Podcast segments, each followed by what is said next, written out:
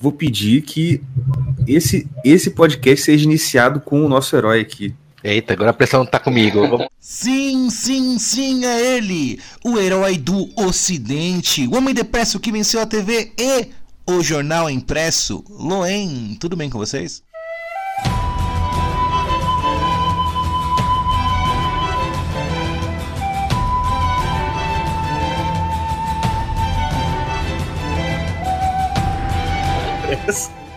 E pior que chega umas paradas pra mim com esse nome, o porteiro fica tipo, ué.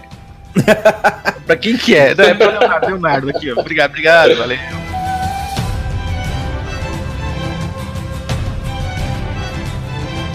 Gente, estamos aqui com esse time sensacional para falar de um assunto que eu não domino. Acho que os outros dominam, que é animes. Antes de começar o episódio, a gente tem o nosso jabá. Hoje o jabá vai ser diferente, que ele vai ser focado.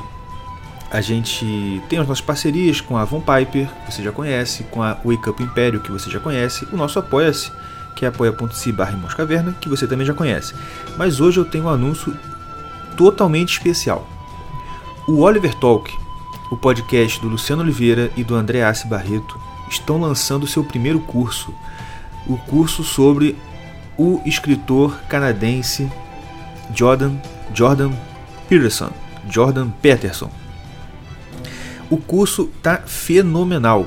É um curso muito interessante onde você vai conhecer um, um pouco mais a fundo o pensamento desse cara que fez um barulho tremendo no cenário conservador mundial.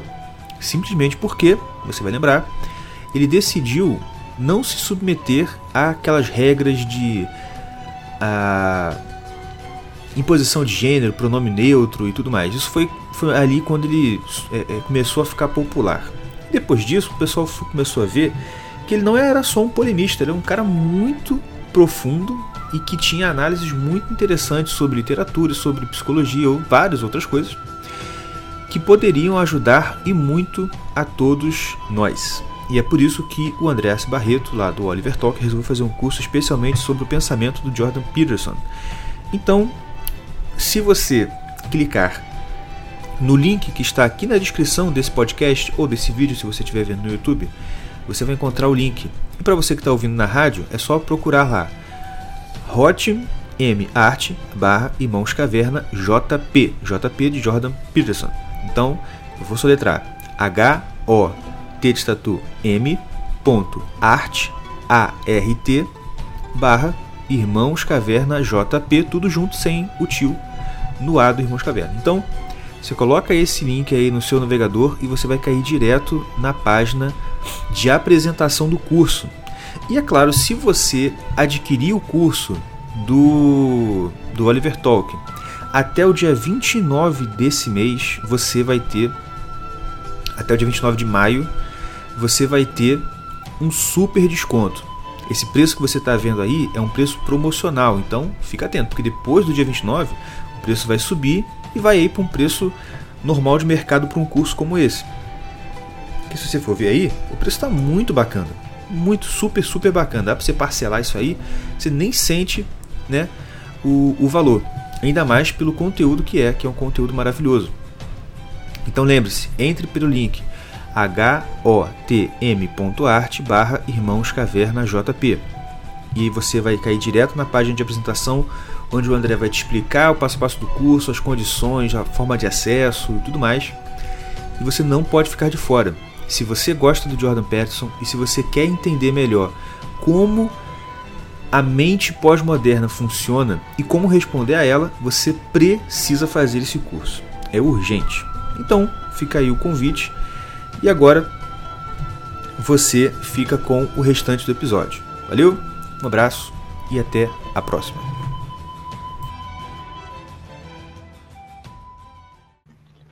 Você está sendo iniciado nesse, nesse ramo agora. Estou, verdade, é verdade.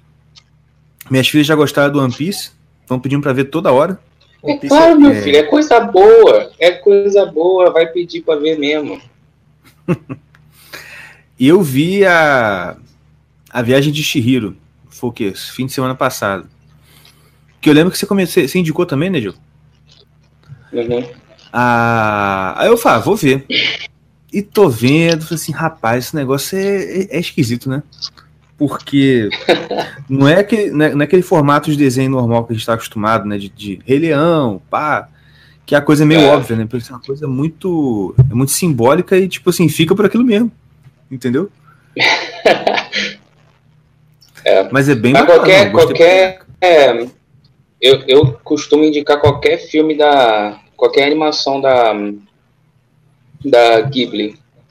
Todos eles, mano. Não tem um que, que, que, que me decepcionou ainda. Mas enfim. Show de bola. Se você quiser ver os outros também, cara, é muito bom. E tu, Kim? Tudo tranquilo por aí? Acabou uma live agora que se disse, né? Foi, acabei, tinha um minuto. Eu falei, galera, tem que correr, falta um minuto pra live que eu tô mais esperando fazer há meses. A live do Edu. Enfim, estamos aqui, todos juntos, em busca do One Piece e se tornar o rei dos piratas. Mas aqui, o One Piece, eu, eu vi pouco, eu vi pouca. Eu não, não entendi direito. O One Piece, ele é o nome do tesouro que vai fazer o Luffy virar o rei de piratas, é isso? Não, Ué. ninguém sabe o Não. que é, mano. Tem E é, 21 anos e ninguém sabe o que é, velho. É One Piece, mano. Ele só ele quer só sabe que tem. isso, só sabe que tem. Quer dizer, só sabe que tem, não. Gold Roger falou que está lá. Está lá Que tá lá, é. O que é Agora, o que que é? Entendi. Não, mas o objetivo dele é virar o rei de piratas. O objetivo dele é virar um rei É. dos piratas. Que, na verdade, Mas- na cabeça dele, o rei dos piratas é, não é meio que você ter uma posição como rei dos piratas, comandar piratas e por aí vai. Ser o rei dos piratas, na cabeça Cara, dele... eu nem, eu nem sei se essa, eu nem sei se essa realmente é a, a, a ideia dele de rei dos piratas. Eu nem sei se ele sabe o que, que seria um rei dos piratas. Eu acho que ele só queria ser pirata. E na- eu acho que na cabeça dele tem a, a conclusão de que para ter, é, para ser o melhor, ele teria que ser o rei dos piratas. Sim. Eu acho que essa é a ideia dele, da cabeça dele. Eu não acho que ele queira comandar ninguém, ter muita coisa. Até porque toda hora que nego chega pra ele e fala, ah, eu quero ser da tua. Da, do, tua- uma, da, tua, da tua equipe aí, eu quero navegar carregando a bandeira do, do chapéu de pai, ele sempre recusa. Então eu acho que é, eu acho que ter essa hierarquia na cabeça dele, eu acho que não é mu- Mas ele mesmo muito fala, fala objetivo que o dele. piratas, pra ele, é se tornar o homem mais livre do mundo. Ele quer ser um cara livre. Só isso. Lutar pela liberdade. Sim, e essa, essa, é, esse negócio de liberdade nesse desenho também é uma parada complicada pra caraca, mas enfim. Pois é. Eu. Eu ia falar alguma coisa. Luan. Toda essa questão do, do ser o rei dos piratas, eu acho que me lembra muito o arco do, do Jing, que é o pai do Gon Frix, do Hunter x Hunter, né? Que quando eles se encontram, depois de não é. sei quantos episódios, ele fala pro, pro Gon exatamente isso. Tipo, Gon, é, o mais importante não é o, o você chegar no fim do caminho. O mais importante são os pequenos, os pequenos desvios, que nesses pequenos desvios você pode encontrar o que você realmente está procurando. Eu acho que essa questão toda do É. rei do pirata aí é só um título pra, tipo, meu, pro cara falar, cara, eu quero ser o melhor, e o sentimento de ser o melhor não vai ser, ser resolvido com o, o One Piece ou não. É um negócio que, meu, é o, é o, é o desafio, é a, é a baleia e o Capitão Ahab, sabe? Sim. Até porque tem um episódio que, por alguns momentos, já tentaram falar pra ele onde estava o One Piece. E ele, tipo assim, ele basicamente fez o cara calar a boca. Ele falou, velho, eu não quero saber, velho. Eu não tô atrás do One Piece, eu só quero ser o Rei dos velho. Me deixe, velho.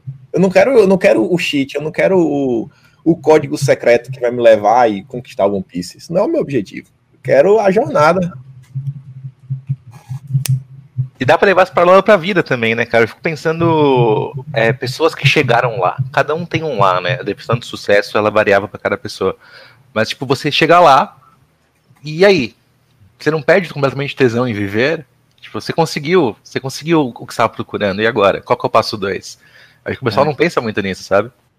É aquela velha história do Papa do Coyote depois que ele pegou o Papaléguas, né? Pois é. E o One Piece ele vai mais do que isso, porque ó, a grande questão do One Piece é, eu acho que a questão do desenho é o sonho. Ele ensina para você, ó, velho, você tem que aprender a sonhar. Isso foi para mim foi interessante. Eu tinha uns 16 anos.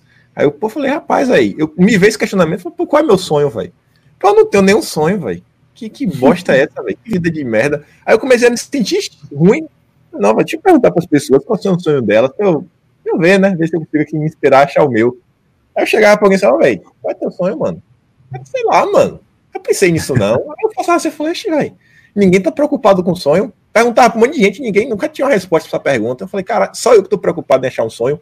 E aí o One Piece é engraçado dele que assim, ele tem uma tripulação e a única regra que você vê que precisa ter para participar da tripulação de, Ruff, de Luffy é que você tem que ter um sonho, não importa quão estúpido seja. Por exemplo, um sonho de um deles é, é achar um mar que todos os peixes estão lá. Porque o cara é um cozinheiro e ele quer achar o mar que todos os peixes moram lá e ele vai poder cozinhar tudo que ele puder. A outra menina ela só quer fazer o um mapa do mundo, o um mapa inteiro que não existe. A outra quer descobrir a história do mundo. O outro cara só quer construir um barquinho que o barco dele possa cruzar todo o oceano. Tipo, é sonhos, velho. Não importa, mano. Com, com besta é o seu sonho, velho. Vá atrás não dele. Não nem tão longe, Kim. Quando você me perguntou sobre One Piece que eu não tinha visto ainda, é, você me fez a pergunta. E eu parei, eu pensei, eu falei, cara, eu não tô sonhando com nada. Eu tô, tipo, vivendo, matando o leão do dia, e pra mim isso tá bom, cara. Isso não é viver. Você existir. Uhum. Isso meio que me disparou um gatilho assim que eu mudei algumas coisas da minha vida. Eu queria agradecer, inclusive, aqui publicamente. Ah, Obrigado. Vai assistir One Piece agora ou não vai? Vai assistir vou, ou não vou, vai? Vou, vou, tô vendo, tô vendo. Aê, mais um convertido, aleluia! Lembre da cisma, porque você ficava falando, você tem que assistir Demon Slayer, o seu ex-brother. E seu brother nunca assistia, agora é sua vez, viu? Tem que quebrar essa corrente. Não, pode deixar, eu cumprirei essa promessa. Cara, inclusive, falar em ex-brother, deixa eu comentar aqui, eu vi um vídeo aqui, eu não sei se foi tu que compartilhou, se, se você que fez, ou se alguém compartilhou, alguém fez e você compartilhou, mas eu ri. Tava lá, tipo, o seu podcast em 32, é acho que é o ranking, né?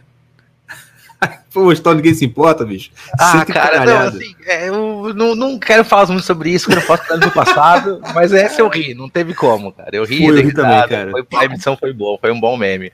Mas eu não quero entrar na pilha, que senão você vai virar a única coisa que eu tenho pra oferecer, entendeu? Tipo, é o cara é, que pode o cara do podcast, babá. Então eu tô tentando evitar esse assunto tal, e deixar as coisas passarem, porque senão eu vou ficar preso nisso daí, cara. E eu não quero perder um ano nessa, nessa confusão, não, cara. Desejo sorte, sucesso, que ele encontre o caminho e que ele fale uma frase original. Pô, eu não sabia. Ah, agora, agora estou entendendo algumas postagens aleatórias. Porque você sabe que eu fico vendo essas postagens aleatórias, eu fico, hum, o que será que ele quis dizer? Mas, enfim, estou entendendo. É, a parte da lore do Loen é deixar tudo pela metade e deixar o pessoal curioso. Descobri que isso deixa o pessoal muito é, fissurado nas coisas que eu falo. Então é bom, é bom soltar um, um negócio na metade ali e quem pegar, pegou. Uhum. Ah, eu não virei o editor? Vocês estão sabendo que eu sou editor? Mano, eu não ia te perguntar isso no WhatsApp, velho. Mas depois eu apareci pra analisar algumas coisas e falei, não, não dá pra ser ele, não. Julgando assim, o que o editor falava, eu falava, não, isso aqui não é o seu caverna, não. não, não, não. Mas por um momento eu achei, viu, que era tu. Não, mas o cara ficou pilhadão, cara. Depois eu, eu, eu assim, ele botou, eu fiquei brincando lá. Ele veio na DM, cara. Cara, desculpa, não quis te dar exposed, não, cara. Não sei o quê. Aí eu botei, nada disso, você acabou com a minha vida, cara. Agora eu vou ter que arrumar outro emprego, né? Tô sendo perseguido. o cara quase chorou, mano. tadinho, tadinho. Mas eu uma gosto da ideia de ter, de ter, uma pessoa. Ter o... A magia do rádio era essa, né, cara? É que nem quando a gente era criança descobriu quem era o Lombardi. A gente nunca mais ouviu o Lombardi do mesmo jeito. É eu verdade, acho que ter cara. alguém sem, sem rosto falando também é legal, cara. Eu gosto. É o que acontece hoje em dia com dublagem, né, cara? Eu vejo muito isso. Assim, às vezes eu vejo um dublador eu gosto, né? Eu acompanho aquela, aquela voz ali, aí pá, o cara aparece no YouTube. Ou aparece. Cara, tem hora que dá uma decepção, assim, assim caraca, mano, é esse aí que era o cara. você imaginava, né? Sim, é, fica aquela questão da voz, né? Você escuta a voz, você fica pensando, pô, como é essa pessoa, cara? Sim. Será que ela é alta, baixa, magro, gordo? Qual a cor do cabelo? Será que é bonita? Será que é feia? Por exemplo, sabe o cara é, que. Não, eu, se, eu, sempre me. Não, eu sempre fico decepcionado quando eu vejo a, a cara da pessoa que tá dublando. O único que eu não, não fiquei decepcionado foi com o Guilherme Briggs, que parece, né? A voz dele parece com ele. Eu ia falar isso agora. O Guilherme é incrível como é que a cara dele combina muito com a voz dele. Que ele parece um desanimado. A cara dele tem uma cara desanimada, né? A Mas, cara exemplo, dele parece desanimada. Mas, por exemplo, sabe o cara que faz a voz do. É, eu não tô lembrando um personagem mais, mais famoso dele, mas vamos lá. O pai do time dos Padrinhos Mágicos? Sim. Ah, sei. Aquela voz, time! Aquela coisa assim. Mano, ele é até aquela voz grossa, rouca, né? Poderosa. Pô, tem, tem personagem que ele faz que dá um peso e tal. Maluco, o cara é um magrelo, baixinho, tem um cabelo longo, parece uma Maria Bethânia, sei lá, de barba, mano. Eu olhei e falei assim, não, não é esse cara não. Aí abriu a boca e falei, pô. Eu devo a Briggs, inclusive, grande parte da minha personalidade, cara, porque eu sinto que uma das coisas mais importantes da minha infância foi o Katsu do Frikazoid. Foi. Essa da Frikazoid, tipo, eu, eu criei a moral de certo e errado. E, tipo, é o Briggs, mano. O Briggs é igualzinho o Frikazoid. Não, ele é igualzinho o Frikazoid, igualzinho o. Qual é o nome daquele? Do O Castor. Daggett. O Daggett do Castor Pirata. Daggett. Mano, eu adorava aqueles desenhos, mano, dos Castores Pirados. Era o Daggett e o Norbert. Inclusive, era uma dupla muito boa, né? O Guilherme e, o Guilherme e aquele outro que fazia o Norbert, que é o cara que faz o Adam Sandler. Alexandre Moreno. É. Pô, os dois são fenomenais. Fenomenal, o melhor dublador que tem. Inclusive, Guilherme, eu já mandei um e-mail pra você, meu amigo. Por favor, me responde. Eu sei que deve, não deve ser simples. Eu sei que eu devo, sei lá, ter que fazer vaquinha pra te pra, pra pagar pra você vir, mas por favor, cara, dá uma entrevista pra gente. Eu sei que você não é bonoro igual a gente, mas, pô, na moral, por Eu favor. falar A gente manda tapioca. A gente Tá, manda um isso. saco de tapioca pra você, meu. Eu queria até falar uma coisa disso daí, porque velho, eu sofro com isso, cara. É sério falar aí, porque tem muita gente agora que tá falando, falando de mim, vai, você não me responde. Gente, é sério, eu nunca, tipo assim, cara, eu tô recebendo esses dias tanta mensagem, tanta marcação no Twitter, cara, eu não consigo mais. Chegou no ponto assim que tá impossível, ficou impossível mesmo. E aí o pessoal às vezes me cobra, eu tento falar assim, gente, é, é difícil, cara, é difícil. Hoje eu entendo porque às vezes esses caras demoram de responder. É tanta Uhum. notificação, é tanta coisa, parada é difícil, parada é difícil. E, Não, ainda mais você que tem esse canal aí de dossiê e tal, o que, que você deve receber de, tipo assim, olha aqui, na verdade, o Mourão é um reptiliano e não sei o que lá, e, né? Não é, e é, e é coisa importante. O pessoal não é só assim, ah, cara, obrigado, não sei o que, não é querendo puxar papo, é enviando mesmo assim, cara, você tem que assistir esse vídeo, olha essa matéria, olha isso daqui, olha aquilo outro. Cara, é difícil, é difícil, é difícil. Imagino. É, E tu, só. E- Desculpa, falei. falei. Não, eu quero saber do Loen, que tipo de mensagem ele recebe na DM, mais frequentemente? Cara, é engraçado porque são sempre dois nichos diferenciados. Um é alguém que acha que eu sou do governo mesmo e me manda, tipo, denúncia. tipo, meu, estourou um cano da minha vila. Liga pro Bolsonaro. Eu falo, "Mas, Mentira. senhora, Verdade, mas, cara, de 100 a 200 por dia. E a Cara, pessoa fica brava, que ela acha que, tipo, que eu não tô querendo resolver, que eu tô fazendo corpo mole, sabe? Eu falo, minha senhora, então, eu sou apenas um rapaz de São Paulo aqui, doido, que fala umas piadas e o negócio, tipo, virou uma bola de neve. Eu não tenho, eu não tenho como resolver o seu cano estourado na sua rua. Aí fica puta comigo, começa a me xingar, fala que eu sou verme, que eu sou corrupto, blá blá, me xinga um monte. Ou é uma fake muito bonita querendo fotos do meu pênis pra me dar um exposed na internet. É basicamente isso. tá certo. Bem variado, né? Mas, cara, É, mas aqui. Não, Continuando agora eu aqui, vou falar aí, peraí. É, eu, eu, eu preparei uma. Um, um- não um texto, mas eu escrevi um negócio sobre o One Piece, porque a gente tava, ia falar sobre esse. Sobre especificamente One Piece. E eu comecei a escrever e começou a me vir. me- Tipo assim, eu comecei a ver um pouco de. É, que muita coisa parece com, com, com a nossa. com a realidade que a gente vive, né? Então eu vou, eu vou falar aqui o que eu escrevi e vocês é, vê aí o que, que vocês acham. Se vocês realmente concordam, parece muito. O que, que, o que vocês acham? Entendeu? É, primeiramente que One Piece é, é de longe, para mim, porque eu faço animação, eu estudei é, esse negócio de cinema e animação, história. A minha tese foi sobre. É, minha tese na faculdade foi sobre a. Como é que fala em português? A é Jornada chique do? Herói. Ah. É, eu esqueço, cara. Mas enfim, é, é a Jornada do Herói. Que é aquela, aquele ciclo que faz para você contar uma história convincente, que vai realmente né, atrair as pessoas. E One Piece, cara, ele, ele, ao mesmo tempo que ele segue essa, essa jornada do herói, ele escapa um pouco por um, por um fator muito interessante. Porque normalmente as histórias são compostas de conflito. É, e esse conflito é geralmente, é, é, é, por regra, é, tem dois variáveis. Uma é do cara bom, tá, que é o, o bonzinho, que está é, à frente da sociedade, ou é o cara mau que está na frente da sociedade. Quando o cara bonzinho está na frente da sociedade, ele se vê lutando contra forças do mal e que tem que resolver alguma parada, tipo Senhor dos Anéis, que do nada o. É, como é que é o nome dele? Sauron. Sauron. Sauron. Uhum. Sauron. Sauron apareceu, aí eles tiveram o negócio do anel, aí tem que arrumar um jeito de resolver as paradas. Entendeu? O bonzinho tava, tava, tava tipo como centro e o mal veio. Uhum. Ou, de mesma forma, o mal tá é, no poder e os, os, os good guys, tem, eles têm que se rebelar de alguma forma, eles têm que ir contra essa ditadura, contra, contra esse cara que está em poder e que ele é ruim. E o conflito está aí. É bem simples. Mas o One Piece, ele, a, a, grandeza do One Piece, na minha opinião, é que ele, ele escapa um pouco dessa regra. Porque se você ver, ele tem dois grandes vilões. O Igor não vai saber, mas vocês dois começaram a ver vão entender. É, que eles têm, ele tem dois vilões no mundo.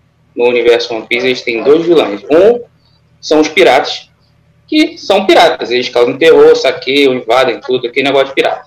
Esse é um vilão. O segundo vilão é, por ironia, a própria, o próprio governo mundial. Que aparentemente ele é, é é, eu não vou contar muito para vocês que não viram ainda, não terem spoilers, mas esse é o segundo vilão. Esse é o é, é esse governo mundial que aparentemente ele é o, o governo mundial. Ele é, é, é, supostamente ele tinha que ser bom, ele tinha que guiar a população, a sociedade e tal. Mas a raiz dele é ruim. E eles explicam no desenho. Então eu não vou falar muito. É, e nos dois casos, os heróis têm que lutar contra esses dois vilões de forma diferente. Esses dois, o, o vilão do o, o pirata, eles, eles precisam, eles se enfrentam, os heróis enfrentam eles para pela entre aspas, pela ordem é, na sociedade e por eles mesmos. E esse é aquele negócio da, da liberdade que o Kim falou que eu, que eu acho um pouco complicado na situação do One Piece, eu vou chegar lá. É, e da sociedade da, do governo mundial, é uma ameaça é uma ameaça maior ainda que que, que tipo assim ameaça destruir é... não desculpa os piratas são essa ameaça que quer destruir a sociedade de forma exagerada falando de forma exagerada e o governo mundial é a sociedade que precisa é, é a sociedade que precisa se libertar dela então uhum. são basicamente dois vilões é, de forma diferente que lutam entre si também, e os heróis que estão no meio dessa, dessa confusão toda. Então, toda vez que o, que o, o autor, que chama Oda, deixa eu ler o nome dele que eu sempre esqueço. Oda, Oda. Isso. Toda vez que o Oda enfatiza muito uma dessas forças, e você tem na sua cabeça assim, ah, beleza, esses caras aqui são os vilões ele vem, vira o jogo, vira o tabuleiro de novo você, e faz você lembrar que os dois são vilões e que o outro lado é tão ruim quanto o outro. Toda vez que vem um pirata, toda vez que tem alguma confusão numa ilha ou no país que, que, que algum pirata invadiu, por exemplo, aí os, os heróis vão lá e destronam aquele pirata, não sei o quê, mas aí vem o governo mundial e se, ou se torna uma coisa muito pior ou, na verdade, aquele pirata que destronou o rei daquela, daquela sociedade era comandado pela, pelo governo social, ou, pelo governo mundial. Então fica uma coisa é, é, sem saída o tempo todo. Ele toda hora ele mostra que os dois lados, os dois vilões são tão ruins. Um, os dois vilões são, são dois vilões. os dois lados são vilões. É, Entendi. Tá entendendo? Tu? Isso me, isso me deixou muito me deu um banho de, de realidade um pouquinho, porque é o que a gente praticamente viveu muito tempo e vive um pouco ainda, né? Mas a gente não sabe de tudo. Não, é, realmente é o que a gente vive. É o que a gente vive, então. Mas eu, tô, eu digo assim, a gente não sabe de tudo, porque tem, com certeza, tem muita coisa hoje em dia que a gente não sabe, que acontece, e que a gente acha que, ah, não, é um, é um terrorista que faz isso, mas na real não é. Ou é. Quem sabe? Mas tá entendendo o que eu tô falando? Quer falar, Kim? É, assim, essas tramas aí, não só trazendo One Piece, para mim uma coisa muito interessante daí é assim, porque parece que o japonês, ele já, ele já tá dentro dele essa parada do governo mundial e que não presta. Porque não é só em One Piece que isso aparece. Velho, a quantidade mostra que tem um governo mundial por trás, que esse governo mundial é ruim, tá ligado? Não presta. E também essas tramas que envolvem mais de um poder. Quer ver um exemplo muito bom, que para mim é o exemplo mais absurdo que tem, é Gundam Wing aquele antigão que passava até na, no Cartoon Network, não é o primeirão. O Gundam, na época, ele basicamente, ele é tão absurdo que ele coloca basicamente, de um lado, os globalistas, do outro lado, os comunistas. E no meio, a galera que tá tentando só se salvar, que seria basicamente o povo. E aí, o líder dos globalistas é a família Homefeller. Assim, você vai me falar que isso aí é uma referência aos Rockefeller. Caraca, mano. E aí, a base dos caras, é tão ridícula que a base dos caras é na Amazônia, e a bandeira dos globalistas, pô, é a bandeira do Brasil, só que em vez de tirar o ordem, eles tiram o ordem progresso e eles pegam a bolinha azul e botam um planeta. É só isso. É o, é o retângulo verde, Caraca, o losango amarelo e a bolinha, mano. E você vai falar, mano, é aqui, mano. Os caras já estão ligados, velho, que o governo, qualquer governo mundial vai dar errado, o povo vai ser oprimido e vai causar guerra. E eles passam isso daí, cara. E aí, para mim, isso é uma viagem, porque pensa aí a criança crescendo, vendo isso daí, não, velho, governo mundial, velho, não presta, velho. Governo mundial não presta. A solução está no indivíduo. A solução está no indivíduo. Só o indivíduo pode salvar. Só o herói sozinho pode se salvar e salvar as pessoas ao redor dele. Uhum. Eu achei assim. Eu, eu, eu tava até querendo falar isso antes, mas o Diego tá falando pra caraca hoje. Que é o seguinte: eu, o que eu achei legal do One Piece que eu vi é que é uma fala do, do, do Luffy, que ele encontra aquele menininho lá, que é medroso, Toby. Eu esqueci. O quê? É Toby o primeiro, o cabelinho rosa? Ou nariz? É, é, é o Toby. É, o cabelo rosa, isso. É Toby. E aí ele fica lá, aí ele pergunta, ah, mas é, por que, que você tá fazendo isso? Aí assim, porque. Ah, não, ele fala que o sonho dele é ser lá o rei de piratas. Aí, mas por que, que você tem esse sonho? Aí ele fala assim, por que, que você quer ser o rei de piratas? Ele fala assim, porque eu quero e ponto final. E vira as costas, entendeu? Eu falei assim, cara, que interessante essa parada, mano. Porque assim, ele repete isso. E é o que vocês estão falando, assim, combinando aí. É, porque o que de fato vai, vai desbancar a parada toda é a força da personalidade contra essa estrutura, seja a estrutura lá do pirata, seja a estrutura do, dos Ronfeller, né? que tem nesse outro desenho aí. Sim. Porque. Mas, cara, eu vou falar a verdade. Mandar real mesmo. Eu tô desanimado pra caraca. Por quê, Porque, cara? mano. Vamos lá. Trazendo um pouco para o que está acontecendo agora.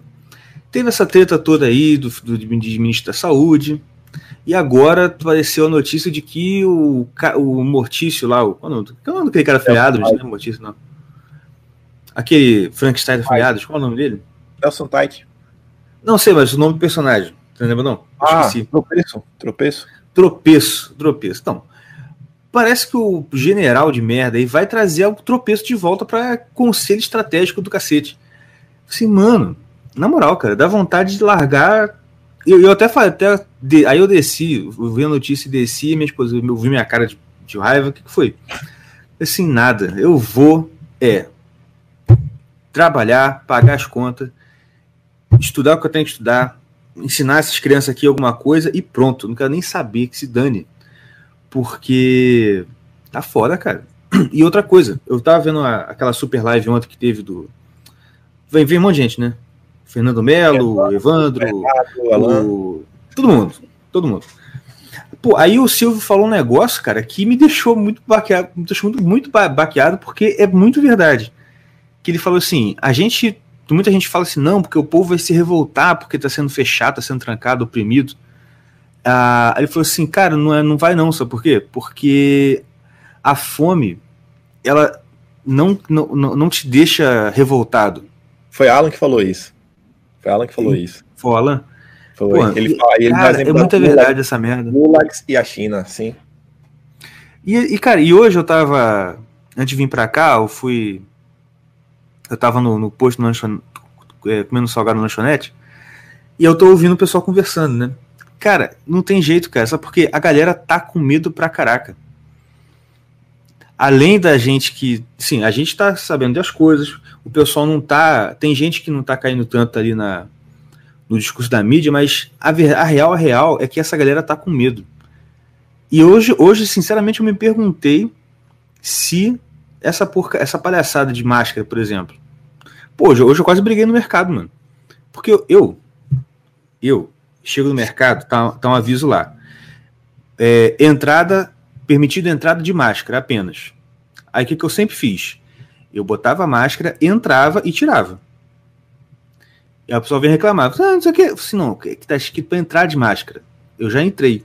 Agora permanecer, não precisa. Aí eu botava no queixo e ia embora fazer minhas compras. E hoje, eu fui no, fui no mercado, tava fazendo as compras, e aí um cara veio falar, pô, senhor, ah, põe aí. Eu falei, não, tô de máscara já, porque tava no queixo, né? Aí eu falei, não, põe a máscara. Não, tô de máscara. Não, põe no nariz. Aí eu, não, não vou pôr não, cara. Aí fui, fui embora. E aí o gerente do mercado, do mercadinho aqui do bairro, aí o cara que é o gerente, que me, que me conhece, veio conversar. Mano, ontem os caras receberam uma denúncia lá na Secretaria, Secretaria não, é, Vigilância Sanitária, foi a Vigilância Sanitária, a PM, a Guarda Municipal no mercado e deram uma bronca lá no, no gerente, fizeram um estardalhaço todo porque recebeu denúncia de que tinha gente lá que não tava com máscara. E aí tava fi- culpando o mercado, ele me mostrou, ó, a gente recebeu essa notificação e da próxima vai ser multa, a gente pode fechar o mercado cacete. E aí eu falei assim, pá, que merda, cara. E assim, aí eu, aí eu botei, né? Eu falei assim, ah, pô, até pedi desculpa, não, desculpa, cara, não sabia que ia estar esse problema todo. E, pô, agora eu tô tendo que botar realmente a máscara no mercado pra não sacanear o cara, tá ligado? Pra não sacanear o, o- dono do mercado. E eu sinceramente me per- perguntei, assim, mano, será que isso vai passar, cara? Será que essa porcaria não vai virar moda e daqui a pouco a gente vai ter que ficar tipo no Japão mesmo, tô usando máscara em tudo quanto é lugar, saiu na rua, põe máscara? Porque a parada tá mudando muito, bicho. Tipo assim, o medo tá tão forte na cabeça da galera, tá tão, tão, tão forte, o pessoal tá tão apavorado, tá tão medroso, que eu não sei se. Até se, por exemplo, ah, libera a cloroquina, o pessoal melhora, em vários casos de recuperação, mas eu não sei se a galera vai passar por isso e falar, ufa, acabou, vamos tirar, vamos voltar à vida normal, tá ligado? Tem uma torcida Cara, eu acho que também, já né? virou moda já aqui. Pode falar. Falar Não, na verdade tem uma torcida gigante para as coisas continuarem como elas estão. Tipo, o pessoal tá gostando realmente desse cenário de tá todo mundo confinado e que pessoas estão ganhando menos. E, cara, tem, tem arrombado para tudo. E o pessoal quer ficar dois anos nisso e acha que o mundo mudou, porque tem esse tesão de tragédia. Só que, cara, acabando o Covid, as coisas vão melhorar e muito, cara. Eu acho que assim, a gente tá num momento tipo de estagnação e achando que vai durar para sempre, porque, meu, a gente tá quantos dias já em quarentena? Eu tô em São Paulo aqui, Uns sei lá, 220. dois, é, 60 dias em casa, 70. E olha que eu furo quarentena, eu saio, eu vou sem máscara nos lugares, eu ando com a máscara no bolso, coloco, porque é a mesma coisa que você faz, cara. Uhum. Mas tem um pessoal que realmente tava com medo, cara. Tem pessoal, um pessoal que tá com medo. Porque ele Tá. liga a TV, é bom dia corona, corona não sei o que lá, morreu mais não sei quantos, morreu mais É. não sei o que lá. Então, assim, isso tem um efeito nas pessoas. Só que, eventualmente, isso vai acabar. E eu, e eu acho que eles não conseguem manter isso mais, além de junho, sabe? Assim, tipo, não, Uhum. não tem como, cara. Não tem como, não existe isso, cara. Uma Cara, eu vou te aí, falar. Eu, eu vou te falar esse negócio da. Esse negócio que o Loen tocou é muito, muito, muito importante. Porque tem muita gente que está indo para o hospital, que está tá, tá tendo sintomas, entre aspas, da, desse, desse vírus. Porque a única coisa que, que diferencia esse vírus de qualquer outra gripe é a falta de ar. E muita gente está tendo alguns sintomas, é, como se fosse da, do corona, por ataque de pânico, cara. Aqui, aqui, pô, eu, aqui em casa mesmo, meu pai passou mal. E ele, ele passou mal legal, mas não era vírus, não era corona nem nada. Ele tava, é porque ele estava tão entranhado vendo notícia todo dia, toda hora, e só notícia ruim, que ele ficou, ele entrou meio parafuso, cara. A gente teve que fazer uma. Um, a gente teve que Não, tirar o telefone de perto dele, É. fazer ele parar de olhar essa notícia pra ele ficar legal. Ele tá legal agora, mas, tipo assim, tem muita gente que não para, cara. Falei com um amigo médico ontem e ele tá dando plantão em interior de São Paulo, né? Ele me falou que ele ontem, o plantão dele foi tipo 30 pessoas malucas, com ansiedade, com diarreia, com pânico. Uma, Ah. uma com suspeita de Covid. É isso. E Pois o que é. aconteceu? Ele já, esse mês ele perdeu 17 plantões porque não tem, não tem demanda. Tipo, os Caraca, hospitais não estão cheios. Não, tem, não tá precisando mais. É Sim. isso. Exatamente. E outro, o meu pai ele ficou também pirado porque, de novo, eu, cara, eu tenho certeza que isso não é totalmente verídico. Né, Diogo? Ah, o fulano aí, que era amigo dele, morreu de Covid. Aí foi o primeiro perto, assim, conhecido Cara. que, que, que, aspas, morreu de Covid. Mas aí eu fui perguntar pra minha mãe, mas como é que foi? Ah, não, ele tinha. O que, que ele tinha, cara? Ele já tinha uma doença grave, não Bomba, tinha? ele já teve não sei quantos infartos, tava É. com é, uma doença no pulmão aí já há muitos anos, não morreu de ruim, agora que veio o negócio que ele morreu. Mas, tipo É. assim, eu posso estar falando uma merda muito grande, mas eu acredito que ninguém morra de Covid. Porque o Covid, ele, ele simplesmente, ele, ele piora o que você já tem. É É isso que eu do entendo. É Complicações, complicações, é. Ninguém realmente morre. Oi? Tipo a AIDS. Você não morre de AIDS, você morre de, sei lá, alguma doença besta porque seu sistema imune tá fudido. Porque, exatamente, é. Ah, cara, eu tô, aqui, aqui morreu algumas pessoas desse jeito, mas era tudo assim. Já teve cinco infartos, diabetes, tinha o pé amputado, Uhum. e aí por aí vai. Perguntar- Perguntei pra vocês. Eu no início tava seguindo a tese de Loen, que dia 5 de abril a parada ia voltar, porque ia faltar dinheiro e o povo ia se revoltar. Ah, Mas, é o pô, de quinto dia útil, né? É o quinto dia útil. A, gente, a gente vai lá pro Twitter, a gente fala, ó, velho, o carro do briefing tá aqui passando. Tipo assim, velho, qual é desse carro? Será, assim, será, será que realmente existe o carrinho do briefing? Tipo assim, chega o e-mail de manhã, fala, ó, galera, o dia é hoje. Cara, Tio não, não, Tio É, Soros eu- falou pra gente que vão fazer isso, isso e isso e segue o barco? Vamos falar Cara, é bizarro, porque se você reparar as pessoas chaves, é, a, a esquerda e a New Left, eles, eles agem da mesma forma. Tem as pessoas-chave que disseminam a informação. E, cara, na mesma hora, todos eles têm a mesma ideia de tweet, assim, ó, paf. Isso não existe, cara. A gente tem um monte de arranca-rabo exatamente por não concordar com um monte de ponto. Isso é o saudável. Outro lado não, o outro lado é, é uniforme. É sempre assim, cara. A pessoa A fala uma coisa, a pessoa B fala a mesma coisa e todo mundo concorda. O exemplo clássico é que inventaram esses dias aí, tipo, ai, vamos botar a bandeira do Brasil de volta no nosso avatar. Sim, 40 eu vi. empresas tiveram a ideia ao mesmo tempo, ah, totalmente orgânico, cara. E tem o carro do Grish, mas eu acho que segurou mesmo o pessoal não não voltar a, a trabalhar, pelo menos 50% do povo paulista, porque essa é a média que está em casa, realmente 50% trabalha, 50% está em, tá em casa, é a mídia e o dinheiro que pingou na conta, né, cara? Pingou uma grana na conta, na mídia, se você sair, você morre, você não pode sair de casa. Pô, eu vi minha avó chorando, tipo, porque o Datena tava gritando, não saia de casa, sei lá quem tava gritando, não saia de casa, e a velhinha com 96 anos começou a chorar na minha frente. Falei, calma, avó, relaxa, tá tudo bem. Não vai Uhum. pegar corona, sabe? É osso, cara. E as pessoas mais jovens que eu conheço, principalmente assim, o pessoal de 20, 18, eles estão tão enraizados nessa questão, tipo, de eu não posso sair de casa porque eu vou pegar corona e passar pra minha avó, que eles não estão nem se questionando, cara. Eles estão batendo palma e dizendo amém. Outro dia, um cara lá de, acho que é um cara de Minas Gerais, é, queria multar, fechar a cidade, lockdown, e a galera aplaudindo. Eu falei, gente do céu, vocês são jovens, cara. Tipo, o espírito de rebeldia tá em vocês, cara. Pelo amor de Deus. É, devia estar, né? Eu não consigo- Exato, eu-. Tem hora que eu falo com meus amigos, eu falo assim, galera, eu queria realmente entender o que tá se passando no Brasil. Porque tem hora que realmente é difícil eu conseguir imaginar. Porque aqui, pô, pô, como eu já falei várias vezes, o que deu pra sentir que aconteceu aqui, basicamente, foi que, que bar fechou, a academia fechou e o cinema fechou.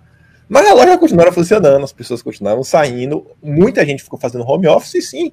Mas não tá proibido de sair de casa. Não vejo ninguém na rua aqui de máscara, nem os Ásia. Até os primos da Ásia, no normal, velho. Os asiáticos, vez ou outra, já usava máscara. Porque eles usam Uhum. mesmo, é gente maluca. E eu falo, falo velho, como é, que, como é que você chegou ao ponto que isso está acontecendo no Brasil? Sabe que assim, você por, por não estar tá no Brasil, não ter o contato com a galera, não estar tá assistindo a mídia, aquele contato, sei lá, do, do, do, seu Zé lá da padaria que tu vai comprar o pão, aí tu vê aqui como é que tá o comportamento do brasileiro, o afegão médio. Falo, cara, como é que chegou nesse patamar que a galera tá achando assim, ah, não, mano, realmente tem que usar máscara, é normal, isso, aquilo, aquilo, outro. Tá, é difícil pra minha cabeça, assim, conseguir entender como chegamos nesse ponto.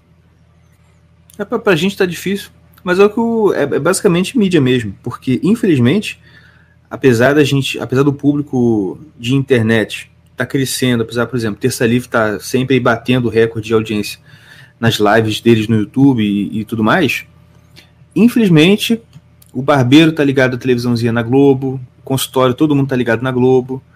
E, pô, você tá lá, tá todo mundo vendo e comentando, porque, cara, é... não tem jeito. O medo da morte, o medo do imprevisível, do futuro, é um medo primordial do ser humano. Então, é, eu já falei isso aqui algumas vezes, né? Você desperta na pessoa aquela coisa assim, cara, agora eu estou passando pelo clímax da minha vida.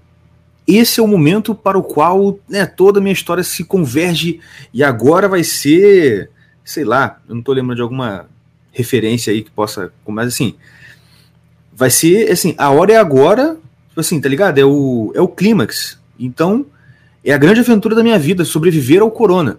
E, quando, e é por isso, inclusive, que quando você demonstra que você não tá ligando muito para isso, que você, tipo, entendeu que, ah, isso é isso tudo, isso é mais política tudo, as pessoas ficam muito irritadas.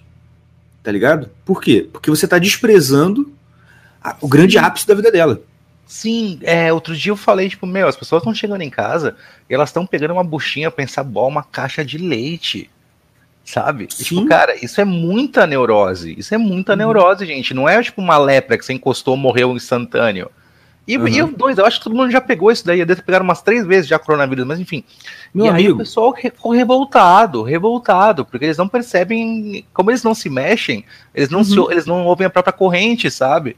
E o pessoal uhum. tá achando realmente que, meu, acabou o mundo, vai ser um ano de corona e blá blá blá. E, cara, não, eu, sério, tipo, se eu não, não for num bar, se eu não conhecer uma pessoa nova em duas semanas, o que eu vou fazer, cara? Eu tô, eu tô tiltando. Eu tô tiltando. Tipo, eu, eu me considero um cara com uma psique até que razoavelmente forte, apesar de ser meio biruta. Tipo, eu sei que a minha noção de certo e errado é bem nítida. E, cara, eu tô, tô. Sério, essa semana, somente que inventaram de fazer feriado junto com quarentena, babá, eu tô perdido. Eu tô perdido. Então, tá assim, tá é, como, como a gente vai conseguir mudar isso daí? Porque se, se o pessoal vai e faz caravana e faz protesto, o, na mídia não mostra. Então a gente tem que ficar mostrando, a gente tem que trabalhar dobrado, cara. É basicamente é isso. Claro. Porque sobrou pra gente, que é meia dúzia de, de perfil na internet, para ser a verdadeira imprensa e para inflamar o coração das massas, cara. Olha que, que loucura que é o mundo moderno. E aí, ó, puxar o, até o chapéu de alumínio, que o professor Lava falou, né? Tipo assim, pô, a mídia de fama Bolsonaro sem parar. Aí qual é a resposta de Bolsonaro? Não vou fazer um vídeo. Aí faz um vídeo. E a mídia tá espancando. Aí você olha, quem é que tá na frente da Secom? Fabinho, né? Fabinho da Secom. E aí vocês estavam falando que estava indignado aí que o Tite voltou. Eu fiz um dossiêzinho da Secom. Quem foi que indicou o Tite? O Fabinho, Fabinho da Secom. Veio o Fabinho da Secom, através do, do amigo que ele tem lá, o judeu lá, o Maio, por aí vai. E o Fabião da Secom diz que o, o, o, cara que ele trata como mentor é o L, L alguma coisa. É um judeu aí, bilionário, que faz parte daí da Pledge, Giving Pledge, que é uma sociedade aí fundada por Bill Gates, que é para doar fortuna que eles têm um monte de gente, um cara que se diz de direita na economia e socialista na, na hora hum. de doar doações. Aí você vê o que esse cara tem, um monte de coisa assim. O Fabinho é cofundador do Instituto Liberta, junto com esse cara. Instituto Liberta a presidente é Marcela. É Marcela, não, é Marcela. Não é Marcela Temer, não. É a filha de, de Michel Temer. Tereza Temer, eu acho. Esqueci o nome agora da mulher. Aí você vai juntando todas as peças, você fala, cara, é muito estranho, né? É muito estranho. Esse aí realmente. Inclusive, essa história aí do, do Fábio com esse maluco aí judeu é uma coisa que tá remoendo na minha cabeça há muito tempo, umas coisas muito loucas aí, mas que eu nem quero falar. Pois mas é. enfim. Ah, mas, cara, o que vai mudar de fato, que eu, que eu vejo, assim, cara, infelizmente, assim, o que a gente faz de informar e tal, eu acho que isso é um, é um reforço. É uma. Sabe, na guerra, quando. tá, vou usar a referência que eu, que eu sei, tá? Senhor dos Anéis. As duas torres. aquela cena que. a- a- aquela. Não, não é Minas Tirith, não, é. O Abismo de Helm, sabe? Aquela cena que tá aquela luta, naquela, naquela cidade que tem aquele. Cidade dos cavalos lá, tá ligado? Que tem aquela cena que o. Que tem aquela Tô- cena tô que os ligado, ligado. olhando, e ele fala assim, ó. As, as armaduras deles são vulneráveis no, no sovaco e no pescoço, e todo mundo dá certo. Ah, sim, acho que eu sei qual é. E tem, pô, nessa cena é uma cena de batalha perdida, porque os caras conseguiram explodir a muralha, os caras conseguiram invadir o portão do- da- dos fundos. Sim, acabou tudo, mas eles continuam lá, né? Pá. O, o nosso trabalho é mais ou menos isso. Tá tudo dando errado, eles estão invadindo, eles estão. Mas a gente tá lá, pá, pá. O que, o que eu acho que vai ser o ponto de virada, e eu, e eu espero que isso aconteça rápido e já tenha tendo movimentação nesse sentido, é simplesmente o Dória cair o Itzel cair. Esses caras têm que sofrer um impeachment, têm que sofrer alguma, algum golpe, nem que seja lá uma instauração de inquérito na PF, sei lá, nem sei se tem isso. Mas já tem três inquéritos do Witzel lá no, STJ. O cara já falou aí que Witzel é o cara aí que foi preso, falando aí que Witzel mandou botar sigilo aí em todos os contratos, que isso, aquilo, aquilo, outro. Ah, é putaria, mano. É, Ó, a única coisa que eu boto fé é a troca aí do comando da PF, que a PF agora, sem o, o nosso maravilhoso ex-ministro aí também que estava ajudando nisso daí, é, ela consiga ir pra cima desses caras, porque a Lava Jato foi importante, mas a Lava Jato vai começar agora, né? Porque vamos falar a real. É, Uhum. Tá nesse ponto de hospital superfaturado saindo a rodo, tem muita licitação aí absurda acontecendo, os caras estão roubando o Brasil num momento de crise, e pra mim isso é um traidor da pátria. E, tipo, não tem Sim. outro nome.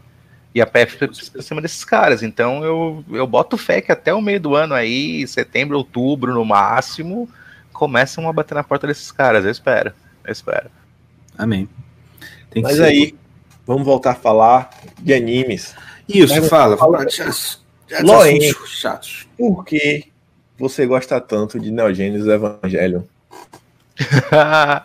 Putz, cara, vamos lá. É, na verdade, eu, tinha, eu tenho um tio que ele é uns 20 anos mais velho que eu, assim. Então, quando eu era criança, ele tinha mais ou menos a minha idade que eu tenho agora, uns 30 e pouquinhos. E aí ele tinha uma baita coleção de mangá e anime. Uma coleção gigante, gigante. E sempre que eu ia pro interior, eu ia lá e eu ficava lá vendo os, os mangás dele, assistindo anime com ele.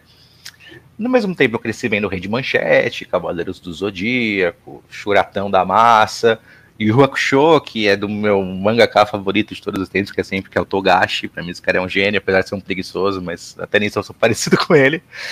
E aí, um belo dia eu tava em casa e falei, ah, vou ver qual que é desse Evangelion aí. E aí eu me apaixonei pelo enredo de um mundo pós-apocalíptico com robôs gigantes ser só o pano de fundo por uma trama psicológica de um monte de gente. E como, e como certas partes da sua vida e certos tipos de abuso fo- formam o jeito que você encara o mundo. E aí, quando. Eu sinto, cara, uma vez por ano eu revejo Evangelion. Pra mais, assim. Tipo, a trilha sonora é perfeita. Blá, blá. Eu sou muito fanboy, eu posso ficar falando por horas aqui. Mas tem dois episódios que são muito marcantes pra mim. O, um é o 21, que é o Don't Be, que é sobre a Asuka. A Asuka, que é a pilota alemã, prodígio, inteligentíssima, gostosa, a primeira da turma, ela é maravilhosa, ela é tudo de bom. E aí ela começa a perder, e ela nunca conseguiu encarar com a, com a derrota, ela não sabe lidar com a derrota. E no meio de uma sequência de derrotas, ela tá maluca, ela tá pirando, ela não sabe o que fazer, ela não tem mais chance, ela tem que ganhar a próxima luta. Ela se colocou nessa condição, que tipo, não, eu vou sozinha lá e eu vou ganhar, vou mostrar pra vocês que eu sou boa, não. E aí o Anjo, né, que são os grandes inimigos do Neon Genesis Evangelion, atacam a Asuka mentalmente e mostram a cabeça dela. De como ela tentar ser a melhor e ser a primeira, é só uma forma dela tentar suprir algumas necessidade de carinho que ela não teve dos pais. E aí, desse episódio pra frente, pra mim vira uma obra de arte, cara. Porque Sim. um, um anime que, que o, o plot final é basicamente toda a humanidade ser uma coisa só é muito genial, cara. Eu te amo, Ano, ano Hideaki, criador. E aí, Obrigado. aí eu- tenho uma teoria muito louca sobre Evangelion, que eu achei uma parte dela na internet, mas tipo assim, eu resolvi ver assim se tinha outras correspondências.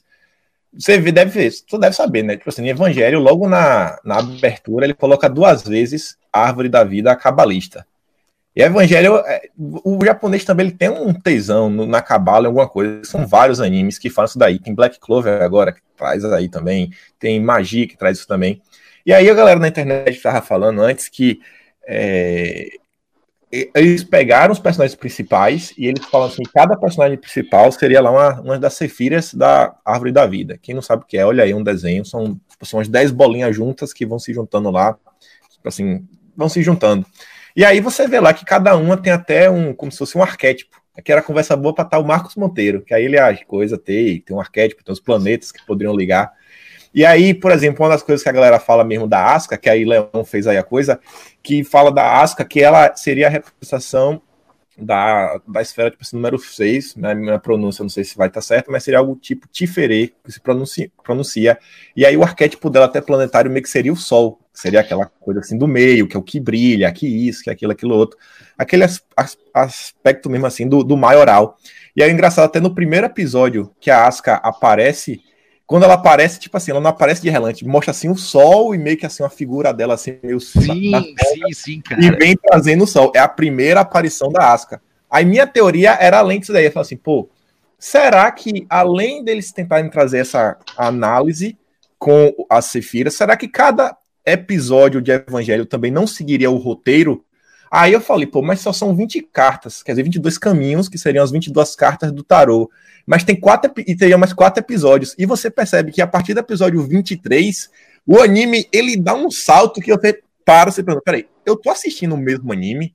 Ainda tô no Evangelho, que a parada começa a ficar num negócio assim, sinistro, fala, velho, eu entrei agora numa viagem psicodélica brutal. E aí eu coloquei aqui que o Leão falou que esse episódio 21, né, não seja aquele falando da Asca, que chegou naquele patamar aqui, isso, aquilo. Aí, tipo assim, a carta 21, comparada que eu botei aqui no, no YouTube rápido, que eu não cheguei a terminar essa, essa ideia dessa série, a carta seria que é o mundo. Aí só o início aí que eles falam do significado da carta o mundo. A carta o mundo, um, último dos arcanos maiores, finalmente mostra a chegada do homem ao seu apogeu, ao ponto máximo da sua existência. E ele tá falando da Asca, que chegou naquele ponto, que isso e aquilo. E aí você percebe como o evangelho traz essas, essas relações. Olha, o desenho é muito foda. É muito Não, foda. Agora que você falou isso daí, faz mais sentido ainda. Porque se você olhar o fluxo do. Agora é você nerd total, tá? Senta aí, criança, se preparem. Agora vai falar de. Vai, vai, vai, Não, é, tá. é, se você olhar o fluxo natural do, do Neon Genesis Evangelion, principalmente da série clássica, até a Asuka aparecer, ela não tá desse começo, ela aparece no episódio 8 ou 9, acho. 8, é muito arrastado. 8 o começo é aquela coisa água e sal do Shinji, ele tem medo de ter relação com outras pessoas, aí fala sobre a síndrome do porco espinho. Quanto mais próximo você chega de alguém, mais chance tem de se machucar.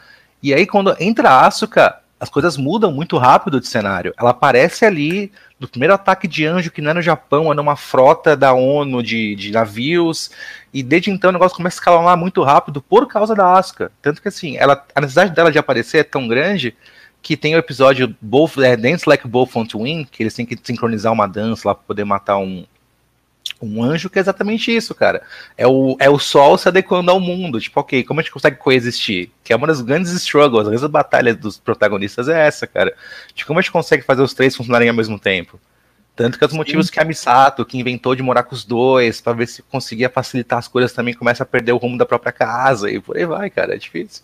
Sim, e aí, quando tem um episódio lá do pai do Shinji, tipo, você vai nas cartas, se eu não me engano, eu acho que é, eu não lembro se é a carta dos enamorados, que acho que seria mais ou menos o episódio 7, que você vê que basicamente o episódio se dá só com a relação de Shinji e a Misato, eles lá. Você vê que, tipo assim, é, é umas coisas assim que você fala, velho, o que é que isso aqui tem a ver com o roteiro da série, que é a questão realmente assim, da humanidade, da vida humana, da luta contra os anjos. Você fala, vale, isso aqui não tem nada a ver. Aí você vê que os caras vão inserindo essas coisas. Eu não cheguei a terminar, eu tinha feito, tipo assim, os sete primeiros episódios.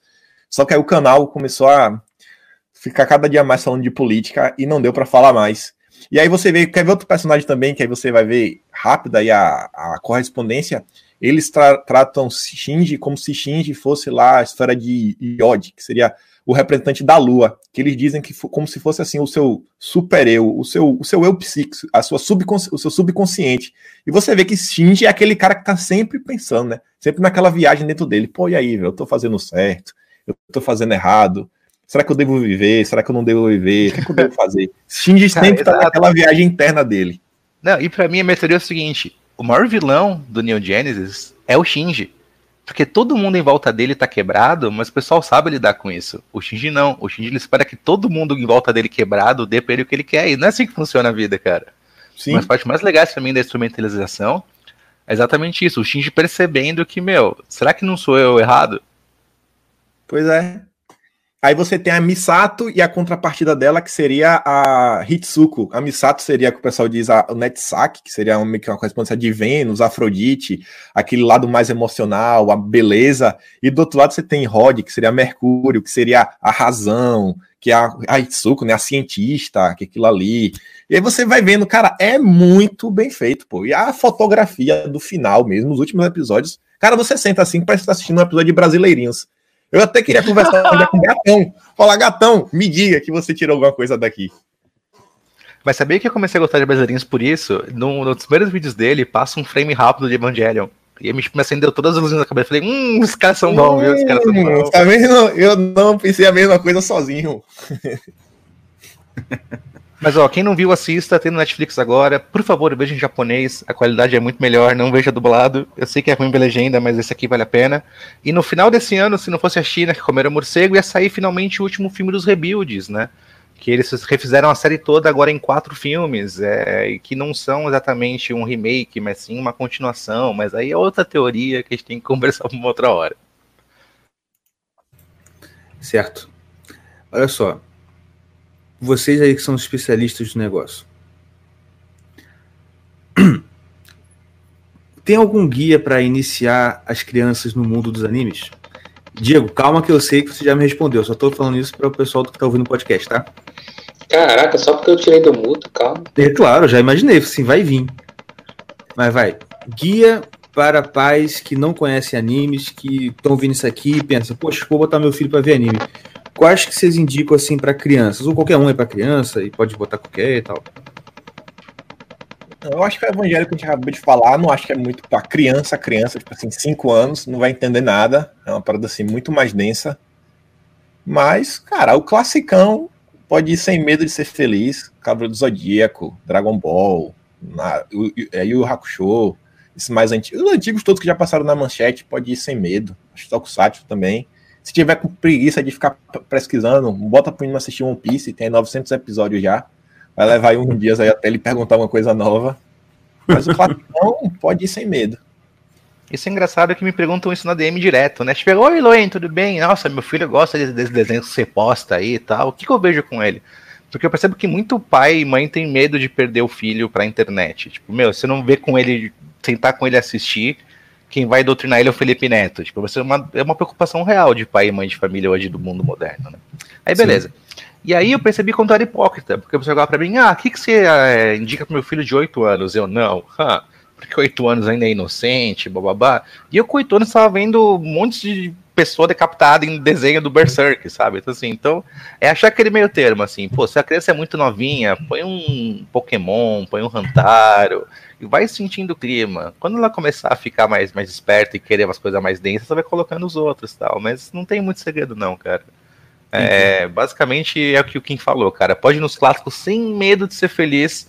Dragon Ballzinho Z, perfeito do começo ao fim. O molecada vai gostar e o mais importante é que vai trazer valor para a criança. Tipo, cara, eu tenho, eu tive um pai que é, até mesmo pelo mundo que ele nasceu, pelo trabalho, pela situação toda, a gente não teve muito contato muito, muito próximo, sentar aqui, filhão, senta daqui conversa comigo. Então, uhum. grande parte desse gap que ele deixou, eu preenchi com animes e música, então é sempre bom, cara, eu vi um negocinho que vai, ver um negocinho, eu ver um negocinho que vai te levar e te dar uma mensagem bonita. Então, pode ir sem medo, galera. É, só uma curiosidade, é, não sei se vocês sabem, mas o, o Z do Dragon Ball Z, era para ser um 2, sabia? Porque tem o Dragon Ball. Sério? Tem o Dragon Ball Z. Era para ser um 2, mas só que eles fizeram de um jeito que pareceu Z. Aí todo mundo chamou de Z e ficou Z. Sério mesmo? Sério. Caraca. Mas, mas é, então, esse negócio que o Leon falou é muito certo também. O Kim também. Os clássicos são batata, é fácil de ver para criança, não é, não é decapitação o tempo todo. E, tipo assim, se você quiser ver um mais moderno, eu acho que eu mandei para você também. Tem, cara, japonês faz história com qualquer coisa, cara. Com tudo. eu já vi, eu já vi anime de, de vôlei. E foi bom. E tem tipo assim, três temporadas, quatro temporadas, e é vôlei. Tá ligado? Tem de comida, tem de cara que quer Gente. ser cozinheiro, aí ele vai pra uma academia de cozinha. Sabe o que eu lembrei agora, tudo, cara? cara. Esse anime de vôlei é foda. É Eu- bom demais, É cara. bom demais, velho. Mano, É bom demais, cara. eu já pratiquei esporte, você começa a se questionar, sabe? Você vê a capacidade imaginativa que o cara tem. O cara me coloca dentro de uma quadra. Eu joguei basquete, mas é é você entende o que é estar dentro de uma quadra, você sente a emoção. É, cara. O Olavo de Carvalho fala da questão do escritor, de ter imaginação, de conseguir criar essas personalidades diferentes, juntar os dramas da coisa. Mano, é sensacional. E aí tem uma coisa que é o- um dos X da questão. É, é que eu vejo muito o Evandro com Amor, que eles falam que cinema, a arte do cinema tá você saber trabalhar o tempo. Você pega aquele intervalo gigante de tempo e sabe trazer assim para algo menor e você, sei lá, expandir, aumentar. Velho, o, o anime em si, a maior parte do tempo, por exemplo, você assiste, que seja Samurai X, você nunca vê, pô, o cara dando uma facada, ele sempre deixa na sua cabeça, sabe? Ele sai com a, a espada na bainha, depois meio que a, a tela fica preta e volta, ele já tá depois do cara, e você fala, não, velho, meu Deus, que espada foi essa? Você não viu nada, mas você tá, nossa, velho. E aí, esse de vôlei, pô, tem hora assim que, sabe, naqueles momentos cruciais, a bola fica assim mais devagar, ou fica mais rápido, ou aquilo, aquilo outro, você fala, caralho, velho. Mano, o cara sabe trabalhar muito bem com essa questão do tempo, sabe? Acelerar, reduzir, acelerar, reduzir. Mano, é fantástico. O japonês sabe escrever história, os caras sabem escrever um roteiro. É sensacional, é Haikyuu isso daí. Tem até no Netflix. Sabe um que eu lembrei agora que eu via? Eu não sei se vocês conhecem. Chama Músculo Total. Passava no Fox Kids, no antigo Fox Kids. Não lembro. Tu lembra, Diego? Eu sei que tu via também. Claro que eu lembro. Eu via, pô. Músculo, totó. Tu viu? Era mano? maneirão, pô. Cara, e nessa época eu lembro de da Fox Kids, lembro de Samurai Pizza Cats, meu. Que era um infantil, que eram uns gatinhos de armadura. Que era meio Hello Kitty, meio, meio shonen, assim, cara, eu lembro disso. Eu lembro disso que eu assistia que eu gostava Ah, tinha um, pare... tinha um. Tinha um também que era Super Pig. Tu lembra desse? Super Pig Ah, eu via. É pig. Pô, Não, mano. e do Músculo Total era sempre o mesmo roteiro. Ele lutava com um cara, um monstro, e, e aí depois no último round ele ganhava. Só que eu lembro, cara, tem uma música até desse desenho que eu lembro até hoje. E até hoje eu, eu me pego a música vindo na minha cabeça. Não sei se você lembra, Diogo. Ele tinha uma musiquinha Ah. assim. Meu arroz com carne gosto de. Eu gosto de. É, lembro. Era toda, todo episódio ele cantava esse troço. Todo cara. episódio ele cantava. Era era, era muito bom. Enfim, a. Mas uma coisa que você falou. Mas rapidinho, rapidinho. sobre- Não, rapidinho, Não, rapidinho. Peraí, peraí, deixa eu falar agora. o, é, o bom de gravar com o irmão é que pode mandar aquela boca e não fica bravo, não. Quer dizer, fica madante. Seguinte, vocês falaram sobre valores e tal, e até eu, eu tenho um pensamento assim sobre essa questão de desenho e, e o que, que criança pode ver, que é meio. Assim, eu nunca tive problema de deixar minhas filhas verem algumas coisas que fossem, vamos dizer assim, ah, tem cabeça decapitada. Mano, eu vi Senhor dos Anéis com as minhas filhas, o filme, né? Porque não tem desenho, né? Eu vi Senhor dos Anéis com as minhas filhas. A Catarina tinha seis. E a outra. Então, a Catarina tinha seis, a, a, a Manova tinha quatro. E isso, assim, minha, minha, minha mulher ficou maluca, né? Você tá doido? Você botar pra ver os ah, os- ah. Mas eu sempre tive na cabeça o seguinte: se não for uma violência gratuita, uma coisa tipo. Sei lá. Ah, um filme do Tarantino, tá ligado? Aí realmente eu acho hum, é pesado pra criança. Mas, por exemplo, ela vê uma situação lá que é uma, é uma, é uma é é aquela história, é aquela história clássica, sabe? O cavaleiro, o pessoal do bem, o pessoal do mal, e o pessoal do bem vai lá e corta a cabeça do mal, ou os orcs lá malvadões vão matar e algumas pessoas ali. Eu, eu, eu, eu sempre pensei que isso não tinha tanto problema quanto, por exemplo, você ter desenhos que fizessem uma, uma, uma história deturpada. Tá? E nem só a questão, tipo assim, ah, porque o, o vilão não é tão vilão assim. Isso também, mas uma coisa que sempre me deixou muito irritado com desenho, e foi quando eu comecei a falar assim, não, essas crianças não vão ver essas porcarias não, vão começar a ver um negócio sério. Foi, por exemplo, quando eu parei para ver o que, que elas estavam vendo né, de desenho, é, por exemplo, Dora Aventureira. Cara, eu acho que Dora Aventureira, ela faz muito mais mal à cabeça da criança do que qualquer desenho aí de samurai que o cara corte a cabeça do outro, ou de um Senhor dos Anéis da vida. Sabe por quê? Não é só porque ela fica repetindo as coisas de uma forma imbecilizante e, e, e, e, sei lá. Não é só por isso que ela fica lá repetindo, repetindo. É porque o vilão que aparece nessa história é o Raposo. Luen sabe, deve saber o que eu tô falando, porque né, tem filha pequena, então, né? sim, sim. Cara, como é que você tem um vilão tipo um raposo que a solução que a Dora encontra para repelir o vilão é dizer raposo não pega e ele vai embora. Maluco, isso faz um mal pra cabeça da criança que, cara, se a criança continuar isso, não vai ter jeito, porque ela vai crescer achando. Aí é o que a gente tem hoje em dia, essa, essa geração de hoje que acha que se você diz, sei lá, preconceitos não pegue, aí pronto, você resolve o mundo. E, ah, Mas aí tu tem lá. que falar três vezes, né? O quê? repetir três vezes, pô. Pra funcionar, tu tem que fazer três vezes o negócio. E conta direito a história do negócio, pô. É verdade, eu esqueci desse detalhe. Entendeu? Essa Agora, parada, sério, por exemplo. Eu não sei como é que, eu nessa não. Porque eu lembro que quando eu era criança, velho, quando passava tipo Teletubbies, Rantaro, velho, eu mudava de canal. Eu falava, eu me recuso a assistir isso daqui. E eu era criança, podia, sei lá, velho. 6, 7 anos, velho. Não sei como uma criança de hoje assiste Dora Aventureira, essas, essas coisas, não, velho. Não, não, entendo, velho. Mas sabe por quê, cara? Eu acho que é porque você já via desenhos anteriormente que já te vacinava, tá ligado? Hoje em dia a criança já tá nascendo vendo essa parada. E os pais isso que é o problema também. Os pais estão, eles acreditam nisso. Eles acham que não, não vou deixar meu filho ver um negócio que tem luta. Ai meu Deus, a criança vai crescer violenta. Eles estão muito, isso tá muito na cabeça da, dos pais. E eles apoiam isso e deixam a criança vendo Nickelodeon o tempo todo. Sabe? É Bob Esponja, só essas viadagens. Apesar de que Bob Esponja tem coisa Bob que eu gosto. Eu gosto, velho. Não, tem, tem, coisa, tem, tem, tem, tem coisa boa assim, mas Ó, Não, um desenho também que... é, tem, tem essa. Como posso dizer? É como se fosse uma criação em massa de pessoas muito passivas. Você pega é. esses desenhos mais novos, assim, tipo, meu, é, querendo ou não, cara, até Tom e Jerry tem conflito, sabe? Tipo, até o, perna longa, sabe? Assim, se não for um negócio muito infantil, tipo, sei lá, Baby Looney Tunes, mano, vai ter pelo menos algum momento que alguém vai puxar uma 12 no desenho. É isso. É. E o pessoal quer tirar isso da vida da criança como, cara, se, se a violência não fizesse parte da existência. E, cara, faz. Tipo, você saber que você tem a opção da violência, não é questão que você vai utilizar da violência.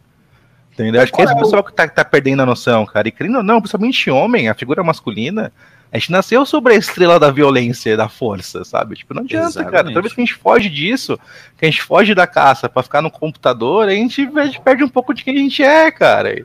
Aí é depois eu vai... acho que também entra a parte da tanatofobia, né? Que é o medo de morrer da galera devido ao Covid, cara. Porque a gente não encara mais a, a vida num, num jogar uma moedinha pro alto, viver ou morrer. Não, tudo hoje é muito protegido, a gente protege o mais fraco. Isso tem, tem um problema na sociedade com isso também, cara. Exatamente. E porque, é o que você falou, isso cria uma, uma, uma, geração com uma cosmovisão, uma visão de mundo totalmente deturpada. Entendeu? Mas, como falei, o problema disso não é só da criança. É que os pais também estão pensando nisso. Os pais têm essa mesma cabeça, essa cabeça pacifista, essa cabeça de a violência é ruim. Entendeu? Pô, não, cara, eu, eu, cara, eu desde, desde cedo eu sempre falei isso. Minha filha ia pra escola, voltava, pai, a fulaninha falou isso comigo, a fulano me deu um não sei o que. E, né, tem aquela briguinha de escola. Aí minha esposa sempre, não, minha filha, isso aqui, você faz isso, você conversa. Teve um dia que eu me estressei e falei assim, Catarina, sabe o que você faz? Faz o seguinte, se o fulano vier, dá, se for... É, é, manda ele tomar... Como é que é que eu falei? Eu não falei tomar no cu, não, foi outra coisa. mais pra criança, assim. Mas, cara, você tem. É o que eu falei. Aí. Ah, mas isso não pode. Mas, cara, você tem que ensinar pra criança que ela não pode ser passiva o tempo todo, que ela vai aguentar tudo, vai ser o um saco espancada, pô. E é o que o Lenny falou, tipo assim, principalmente quando é homem. Não, Porque o homem, senão ele vai crescer e virar Felipe Neto, virar Sim, Cara, e assim, isso é um negócio que eu passei. Que quando nasceu minha filha, eu sou o pai com mais coruja e babão do mundo. E aí eu queria proteger ela de tudo. De tudo, assim, passava álcool gel antes de encostar nela. e aí depois eu percebi, falei, cara, eu só tô fazendo mal. Uhum. Ela tem que ir mais ir lá fora e ralar o joelho e cair de boca no esgoto mesmo. Porque minha missão como pai não é proteger. É se der merda, pegar ela ao hospital. Isso. Aí, tipo, isso Exatamente. eu demorei uns 6, 7 meses pra entender essa missão. Assim, eu falei, ah, tá, agora eu entendi o que, que é. Não, isso aí é muito verdade. Você vê pelo meu filho agora, o mais novo, a gente brinca que ah, o, o terceiro é de ferro. Porque, cara, tanto que ele já bateu a cabeça e já tá. E, mano, ele não tem um arranhão. E engraçado como que, ao, com o passar do tempo, o Len falou, o primeiro filho você sempre é muito cuidadoso, você acha que vai morrer o tempo todo, dá uma febre, você fica doido. Aí tá, no, no, no meu caso, né? No segundo já. Ah, tá bom. E engraçado que a primeira foi que ficou mais doentinha, e toda hora da febre, toda hora da garganta inflamada. Pá, A segunda já tá melhor, entendeu? Não era tanto. Cara, o terceiro agora, sim, eu tenho. eu faço muitos bonecos. Mas o, o terceiro agora, cara, ó, ele tá com sete meses. Ele não teve uma febre. Mentira, teve uma quando ele tomou vacina, mas só isso. Tipo assim, é engraçado, parece que o. Parece que o, o, o, o, fato do- dos pais já estarem acostumados e, e, e assim, a criança realmente vai, parece que pega até mais anticorpos, sei lá. Mas eu acho, mas eu acho que, tipo, a neurose é uma energia ruim. Tipo, mesmo Sim, que seja uma sim, sim, neurose sim. Que, ela, que ela vem do amor, da necessidade de você cuidar, você sufoca, cara. Isso atrai muita coisa ruim. É, é perigoso, cara. Perigoso. É só, exatamente. Exatamente. E aí, falando desses animes, desses desenhos, você vê, velho, tem algo mais psicótico do que pica-pau, velho? Pica-pau, mano, Não. é o mal em pessoa, velho. Tudo que ele faz, mano, é pra tirar proveito, cara. É algo Ah, absurdo. lembrei que eu ia falar. E o pior é que você vê assim, ó, independente de pica-pau, de Tom e Jerry, de, de- do que eles estão ensinando, ainda tinha outras coisas assim que a criança acabava aprendendo assistindo esses desenhos que você fala, cara, era a, a- a forma mais sublime de cultura.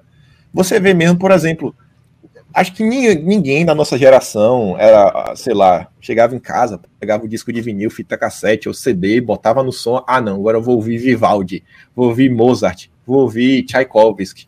Mas, cara, Uhum. se tocar música, tu pode não saber quem é, é, o criminoso, mas tu conhece qual é o crime. Tu vai falar, não, É. mas já ouvi essa música aqui em algum lugar. Ah, já ouvi Fígaro. Ah, já ouvi Carmina Burana. Ah, já ouvi isso daqui. Tudo isso daí, velho, que aprendeu só assistindo esse desenho antigo, né? O pessoal pra Com economizar.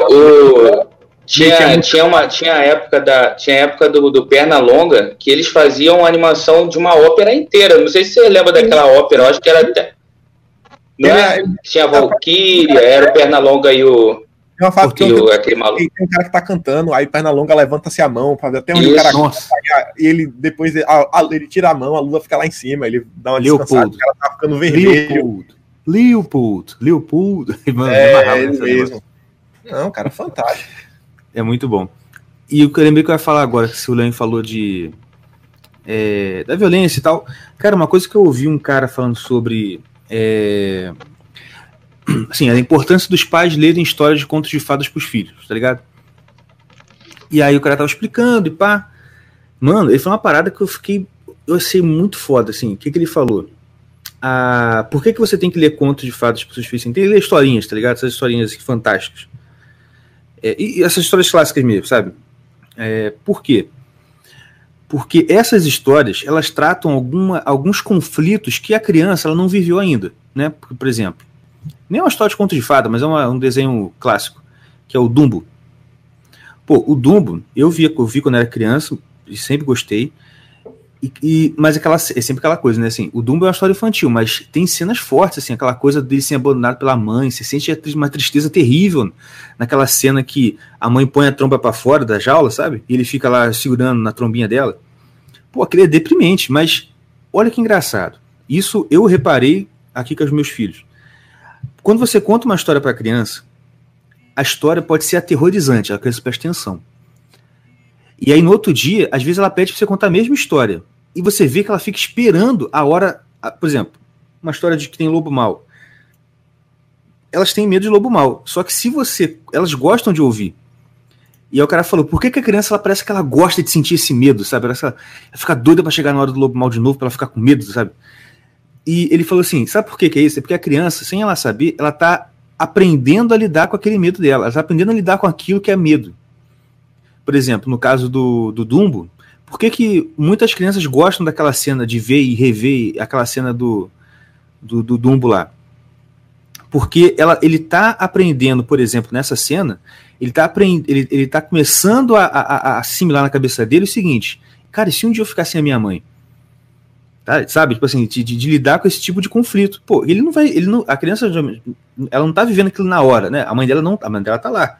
Mas ela não tá indo embora. Só que ela gosta de ver essa, esses momentos de tensão, porque ela vai trabalhando na cabeça dela isso. E aí, com o passar do tempo, quando ela tiver adulto, que aquilo realmente acontecer na vida dela, não vai ser a primeira vez, então ela não vai desesperar. Entendeu? Não, concordo demais. Concordo demais. Toda, toda a história com, com. Até eu vejo. Eu, criança, gostava tanto de Cavaleiros do Zodíaco, de Hakusho, porque. Meu, pra mim, quando o Yusuke morria atropelado, que ele era o bad boy da escola e bababá, ia pro outro mundo e tinha a segunda chance. Até hoje, quando eu vejo, eu, eu penso na minha mortalidade e falo, putz, realmente, cara, é, tipo, tem valores que eu tenho que deixar aqui na Terra, tem coisas importantes a se fazer. E criança tem muito disso. Criança, tipo, até mesmo história de terror. Qualquer uhum. situação nova para criança é um negócio muito importante. Então, assim, a gente tem que, que tomar cuidado de não implantar nossa visão de mundo cansada das mesmas coisas numa criança, sabe? Porque acho que é que mora todo o problema. Por exemplo, eu sou cristão e a gente conta aqui muitas histórias e muitas vezes a gente conta história bíblica para elas. Inclusive, inclusive foi engraçado que um dia estava, ah, vamos ler hoje. Eu tava, pô, já li Davi Golias, já li, Sansão, já li, sabe? Conhece tudo. Falei, ah, deixa eu abrir um livro aqui. Ah, Juízes. Aí eu, ah, legal, Juízes, né? Eu lembro, mas mano, mas é muito pesado. tipo assim, e fulano foi lá e decepou 10 cabeças. Eu falei, é, tá bom, aqui tá muito gratuito, peraí. Mas enfim, essa questão de, de história bíblica, como, como, como, tava, como ele tava falando lá. Sabe uma história que até hoje a, a minha filha do meio engatou, que, e que toda hora ela quer ouvir, e de vez em quando ela para, do nada me pergunta. É, quando ela viu, não sei se ela viu no desenho, ou se eu contei para ela, do juízo final. Ela tá desesperada com o juízo final. Que ela descobriu, eu falei, pai, peraí, quer dizer que um dia Deus vai julgar todo mundo, e eu também, e, e se, se, eu, eu posso ir pro inferno? Assim, é, cara, ela tá apavorada. De vez em quando ela vai dormir, ela, ela chega pro meu pai, o que, que foi, filho? Eu tô com medo do juízo final, pai. tipo assim, porque é isso, assim, e, e, a pessoa fica, ah, tá, mas cara, esse, esses medos assim, cara, eu acho bom. E eu falo mesmo, assim, é, mas é pra ter medo mesmo. Você pode ficar fica, fica com bastante medo. Inclusive, quando você ficar adolescente, você lembre desses medos que você tem agora, que vai ser muito útil.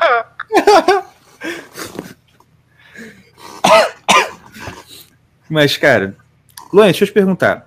Mano, eu sei que você não é um cara que. Vamos dizer assim. Você, eu, eu, por favor, não tô falando isso pra te ofender, não, porque você já falou, tá? Tô repetindo suas falas. Você, que você não é um cara muito de leitura, etc e tal, correto? Correto. Mas tu, tu, tu tem costume de ler pra tua filha, pra tua menina? Bastante. É... Ah, que bom, cara. Não sabia não. Não, pô, não. Eu, eu acho muito importante duas coisas. Eu tava pensando nisso hoje quando eu lavava a louça. Eu falei, meu, não vejo a hora dela começar a entrar numa escola que tem que fazer lição de casa.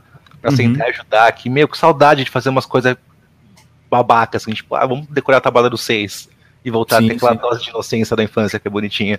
Mas, cara, eu leio bastante porque é uma forma de, de, de conexão, é uma forma de, de, passar uma visão de mundo e, e, e, a atenção dela é total e plena.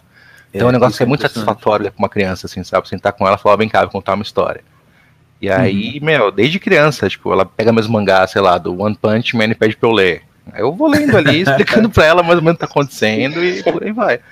Mas é muito importante, cara. É, é, são as coisas que ficam no, no, fim do dia, assim, sabe? Por mais que a gente não lembre tanto assim da nossa infância, ela é, é. a nossa moral é gerada na primeira infância, sabe? Então é, é importante, cara. Importante. Com certeza, com certeza. Pô, eu lembro, eu não sei o Diego, mas eu lembro da, minha mãe sempre, sempre, sempre contando história bíblica pra gente. Tanto que hoje em dia eu vou conversar às vezes com minha esposa, com outras pessoas assim, sobre alguma coisa do tipo. Assim, cara, como é, como, é que você, como é que você sabe tanta história, por exemplo, né, história bíblica? Assim, cara, porque minha mãe, ela, minha mãe e meu pai, né, Diego? Elas ficavam, era, era o tempo inteiro. Era o tempo inteiro. O tempo Historinha todo. que se contava pra gente é a história bíblica. Não, você tocou um assunto... que não é que a coisa assim, só pegar também. Isso aí pra mim é muito estranho algumas coisas, cara. Porque no, assim, uma coisa é aquelas histórias bíblicas mais, sei lá, mais desconhecidas, se a gente pode falar assim. Mas, tipo assim, pô, tu chegar pra alguém perguntar da Páscoa, perguntar sobre é, a questão de Judas, as 30 moedas. Cara, isso daí, pelo amor de Deus, eu não conheço ninguém que não saiba disso daí no Brasil. Só que aí eu vou conversar com minha mulher, que não é da cultura cristã, é asiática e por aí vai, mano, ela não sabe nada, velho. Qualquer coisa que eu falo pra ela, tipo assim, oh, é, é muito estranho, cara. É muito estranho. É muito estranho. Você fala assim, caralho, bicho. É, não é comum, cara. Não é comum, velho. Algo que eu achava que era normal, todas as pessoas sabiam. Não, nem todas as pessoas sabem. Cara, eu vou te falar, eu tenho, eu tenho um colega cristão lá onde eu moro que tem coisa que eu fico de bobeira que ele não sabe. É nesse nível aí mesmo também, tipo, a gente tá conversando sobre alguma coisa, aí alguém pega e fala, pô, é igual aquela história do. É, de Daniel, né, que ficou 21 dias orando e tal. Ele, ué, como é que foi isso? 21 dias direto? Não, meu Deus! e é cristão, tá dentro da igreja, tipo assim. Mas meu é. irmão, tu, lê, tu sabe ler, tu lê alguma coisa? Uhum. Eu passei por uma boa essa Páscoa, agora que o Caverna falou, eu lembrei. É, minha filha perguntou sobre a Páscoa, tal, bibibi, e aí eu inventei uma história que o coelho ia deixar a cesta na frente da casa dela por causa do Covid e bababá. E aí eu falei, meu, explicar pra ela o que é a Páscoa, né? E eu tava cheio de dedos, bababá, tentando contar, mas sem envolver a morte e ressurreição. Eu falei, falei, cara, olha como eu tô subestimando a criança. Falei, senta aí, eu vou contar, vou contar a história full. Ela entendeu, ela entendeu perfeito? Não, mas ela entendeu. Tipo, ela entendeu, ah tá, Sim. o papai do céu, bababá, e depois ele voltou, né? Eu falei, é isso perfeito, pegou a história e isso vai, entendeu? É caiu de novo naquela que a gente falou no começo do podcast, que é de proteger demais, assim, não, não, não pode, cara. Chega lá, conta. É muito melhor você ter, ter, depois, ter, depois, o papo de, não, vamos explicar melhor sobre o juízo final, do que a pessoa não entender o conceito at all, sabe? É bom, é bom. Sim. Ó, vou te dar dois bisus, hein? Primeiro, quando for contar de Páscoa de novo, te dá um bisu. Conta da, da sabe a, a história do Êxodo, né? O povo saiu do Egito, sabe? Sim, sim, sim. Então, tenta, tenta fazer. Depois eu te passo uma, uma parada aí. Tenta fazer uma relação entre a saída do povo do Egito e a morte e a ressurreição. Porque aí dá uns links maneiros. A criança fala assim, nossa, é mesmo, sabe? Tipo assim, tem uma parada assim. Outra coisa. Você falou aí depois do. Rapaz, eu falei outra coisa esqueci. Perdi agora. Mas enfim, o Diego tava falando da, da, negócio de, de, gente não, não, saber. Cara, aqui na igreja, mano, eu cheguei pra minha, minha filha um dia, quando tava, quando tava tendo, né? Eu cheguei pra minha filha assim, falou, filho, fala pra, pro tio lá, pergunta assim, tio, isso, o Diego vai saber, isso aí é piadinha, isso é pegadinha antiga nossa, da época a gente era criança. Chega assim, o filho, chega lá pro tio, pergunta assim, tio, quantos animais de cada espécie, tipo, quantos, quantos animais de cada espécie Moisés botou na arca? Aí ela foi e perguntou. Dois. Aí ela, não, tio, não é Moisés, é Noé. Cara, o maluco ficou sem graça.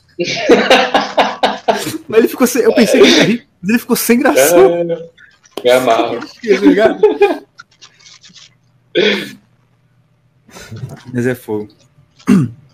Inclusive, cara, eu tava vendo, antes de, antes de vir pra cá, tava ouvindo o comecinho do Line Talks 13 com o, o Raul Veiga a. Tu, tu, tu, na infância e tal, tu, tu frequentava igreja, Luiz? Cara, sim. É... Porque ele cantou verdade, aquela música lá e tu reconheceu? Contar, contar, uma parte aí que o pessoal não sabe e tal. Hum. É, eu nasci de seis meses. Era irmãos gêmeos, morreu um, eu tava desenganado. Aí minha mãe fez uma promessa, exato que um dos meus nomes, que eu nunca coloquei meu nome inteiro na internet, mas um dos meus nomes seria em homenagem a Jesus. Aí desde então, cara, Isso, cara. eu frequentei igreja pra cacete. É, minha mãe fez uma promessa de ir pra Aparecida todo ano. É, uhum. não sei o que lá, não sei o que. Então, sim, cara, assim, eu tive um background razoavelmente de médio a grande de infância em igreja, assim. Caraca, que doido.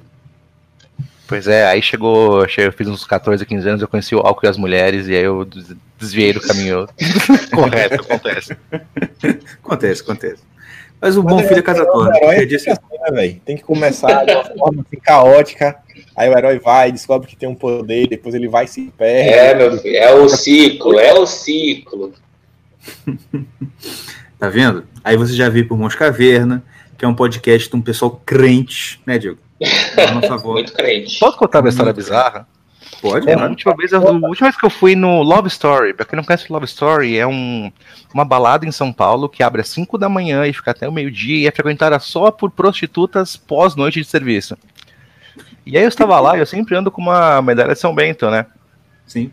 E a GP pegou uma medalha, leu na minha frente a oração, na minha cara, assim, falou, você é um Caraca. cara legal, e sabotou o meu copo e foi embora. Que isso, bicho. Isso foi a coisa mais, tipo, fim de mundo barra católica ao mesmo tempo que aconteceu comigo. Eu falei, cacete, mano, é só comigo. Caraca, bizarro mesmo, hein? E, e- e- porque assim, eu, eu não sa eu, eu- esses dias, ontem especificamente, eu descobri que aquela medalha de São Bento que tem aquele monte de letra, que eu não sei o que, que significa, é uma oração até de exorcismo, você sabe, né? Mas então, me deram essa medalha por isso, porque uma pessoa conhecida minha, mega católica, falou: Meu, você é completamente maluco. Você enfrenta tudo é tipo de toma aí." você é doido. Toma isso daqui que vai te fazer bem. Eu falei, beleza. Aí eu peguei. Ah, Luiz. Estilo, estilo Constantine. É isso que eu ia falar. Mas, cara, eu tô, tô pra te falar um negócio, esqueci. Lembra naqueles caverninhas que eu te mostrei no início, que as meninas estavam falando chinês, filho da mãe, comeu você, filho da mãe? Mano, e aí, pra fazer aquilo ali, eu tive que. Ah, por que que tá falando isso? Aí eu fui explicar do vírus, é chinês e tal, tal. Mano, a gente foi numa médica. Aí. Ah, meu Deus do céu. É, pois é. Adivinha, ah, é, adivinha quem que, que fez a graça? Helena. É. Aí chegou lá, estamos na médica. Aí a gente tava esperando pra atender. Aí na, na prateleira tinha uns quadros da menina e tinha uma bonequinha japonesa. Bonequinha oriental, tá ligado? Com um coquezinho, o kimono. A minha filha, a, a Helena, vira assim, tipo assim, vai lá perto. Aí chega, pai! Sabe que- quando ela fala sussurrando, mas numa altura, tá ligado? Pai! O que, que foi? É, apontou assim, chinês! Olha aqui, chinês! Vem pra cá. Vem pra cá. Pai, mas aqui, vem, vem pra cá. Fica aqui, vem cá. O que, que foi? A bonequinha é japonês, não é chinês, tá? É japonês. A japonês é bom. É, japonês é bom. Tá, tô tranquilo. Cara. Mas é. Japonês é o chinês do bem. É, Hoje em dia, cara, hoje em dia, na moral, eu cheguei, hoje em dia, morando aqui, eu conheço tanto oriental que hoje em dia, tipo assim, eu, eu consigo olhar, eu realmente eu vejo. Sabe aquela história que você fala, ah, velho, japonês é tudo igual? Eu entendo como os caras se sentem, velho. Eles são muito diferentes, pô. Você olha o japonês, você vê que o japonês tem cara de japonês, o chinês tem cara de chinês, o coreano tem cara de coreano, o vietnamita também. Você olha e você fala, cara, os caras são diferentes, velho. Não, Para tem diferença, tem diferença. É, mas isso aí tá negócio igual- que não é tão treinado, né? Porque lá eles é, conseguem. igual ver as você olhar pra gêmeo, né? É igual você olhar um gêmeo e, e, e ver a diferença, né? Mas, cara, eu, eu, eu, eu, não- eu não consigo. Vocês conseguem dizer especificamente, não? O japonês ele é assim assado, Ó, o chinês é mais assim. Tem uma cabeça de pentágono. Sério mesmo. Se você olhar assim, lembra um pentágono. E ele, a maioria deles tem problema, no- os dentes dele não crescem direito. O coreano, a coreana principalmente assim, é que tem os traços mais fininhos e os, ele tem dois padrões de olhos que são muito predominantes na sociedade. Ou vai ser um, vai ser outro. Um é meio assim de peixe morto, meio abertinho, e outro é um olhinho assim mais, sei lá, mais até ocidental. E os traços dele são bem mais refinados. O vietnamita, ele é um pouco mais claro que o filipino, mas ambos têm um narizinho assim de taboca, parecendo que o elefante pisou quando nasceram. E aí, pô, é muito diferente, pô. É muito diferente. O tailandês já é um pessoal assim mais escuro, não parece tanto assim aqueles traços asiáticos. Eles são bem assim diferentes. Tailandês. Dá pra É o ver. chinês. Falar. Pô, o chinês, cara, é, É a cara de bolacha? É um cara mais cara de bolacha, assim? É um cara mais bolacha e tudo. Ele fica assim, um meio termo entre o coreano e o japonês. Não, Sim. quem está escrevendo a tese em, em asiáticos está fazendo um É, tipo, estudo. Ele Não, conhece mais, né? Convivência, pô, convivência. Um dia, muito, né, cara? um dia ainda recebeu um apelido do Rei da Ásia. Mas é uma história não de- Não, não, não, não. Agora fala. Não, deixa quieto isso daí. Isso aí foi as aventuras do início da Austrália. Início da Austrália, escola de inglês, várias colegas asiáticas. Mas aí. É assim, Aí né? chega. O asiático, mano, a vibe é muito parecida. E engraçado que o asiático, é, ele lembra muito o brasileiro. Você mesmo dizer assim, o, o australiano, cara, é muito estranho. O australiano não, não tem essa relação de família que a gente tem. É uma relação, tipo, aqui é normal mesmo. Completou 18 anos, ou tu vai pagar pra tu morar aqui em casa, ou tu vai embora, cara. Ah, não, fez 18 anos, vai continuar vivendo com a gente. Não, mano, se sai de minha casa, velho. Você é um estorvo. Você, meu, você É, isso aí é. Eu acho que isso aí é uma coisa meio britânica, você vê? É, velho. Galera, de realmente. lá. Já o asiático foi aquela coisa, não, velho. Minha, minha- a família de minha mulher mesmo, tipo, a mãe de minha mulher, eles moram numa rua sem saída. A casa do tio dela é na frente da casa da mãe. A outra tia mora do lado, mora com a filha, que eu sempre que ela já tá velha já, é a filha que toma conta. A avó morava com o tio antes de falecer. Tipo, mora todo mundo ali. O outro tio mora, tipo, umas três quadras e a gente mora a seis quadras dele. Tipo assim, mano. Todo mundo junto, se puder ser na mesma melhor. Aquele negócio, não. Aí, tipo, sei lá, minha, se minha mulher falar assim, ah, eu acho que eu quero, sei lá, mexer com estética e tal, aí manda lá, ah, tá, massa, não sei o que é, porque tu não faz isso, eu te ajudo a abrir uma clínica, tu já fala com tua prima, que tua prima também trabalha com isso, aí vocês dois podem trabalhar junto, não sei o que. Tudo que, te, tipo assim, tiver um parente que, que tenta botar o primo, irmão, tio, qualquer coisa assim, e entrou pra família, mano, entrou pra família, tá ligado? É os ônus e as provas, as consequências também. A galera pede favor, meu Deus do céu, velho. A galera gosta de pedir favor, mas também te ajuda no que precisar. A galera gosta de pedir Falando- favor. Falando nesse negócio de família, entrou pra família, entrou pra família, é, eu, eu sei muito pouco sobre a cultura lá do Japão, da Ásia em geral. Mas, primeiro, a sua, a sua esposa é japonesa? Não, ela, ela nasceu já na Nova Zelândia e ela é uma mistura que a mãe dela é de descendência chinesa, a avó era chinesa, mas a mãe já Ah, nasceu no tá. Vietnã, já nasceu no Vietnã, e o pai dela é de Hong Kong. Entendi. Não, eu ia falar que no Japão eles têm uma coisa com estrangeiro, né? Eu não gosto muito, não. né? É. No Japão, eu não sei, viu, velho? Não sei, mano. Porque eu vejo os japoneses chegar aqui, man, fica tudo deslumbrado. Ah, não sei o que. Oh. É, acho que o preconceito lá tem até, porque eu tenho um amigo que é na Nova Zelândia, ele foi morar lá, ele arranjou uma namorada, uma história muito louca. Ele conheceu essa menina num aplicativo online para aprender japonês. E aí ele trabalha com filmes, ela também, só que ela realmente trabalha com filme, tá ligado? Era aquela tipo pessoa que cinema de verdade mesmo, sei lá, filme de milhões, filme que vai até pra Netflix, tipo, tudo Japão, né?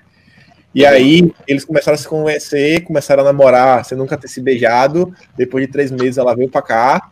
Depois, tipo, ela passou duas semanas lá em casa, aí passou mais uns três meses, ele foi lá visitar ela e, tipo, o relacionamento deles é basicamente ligações online, se vem a cada três meses, quatro meses.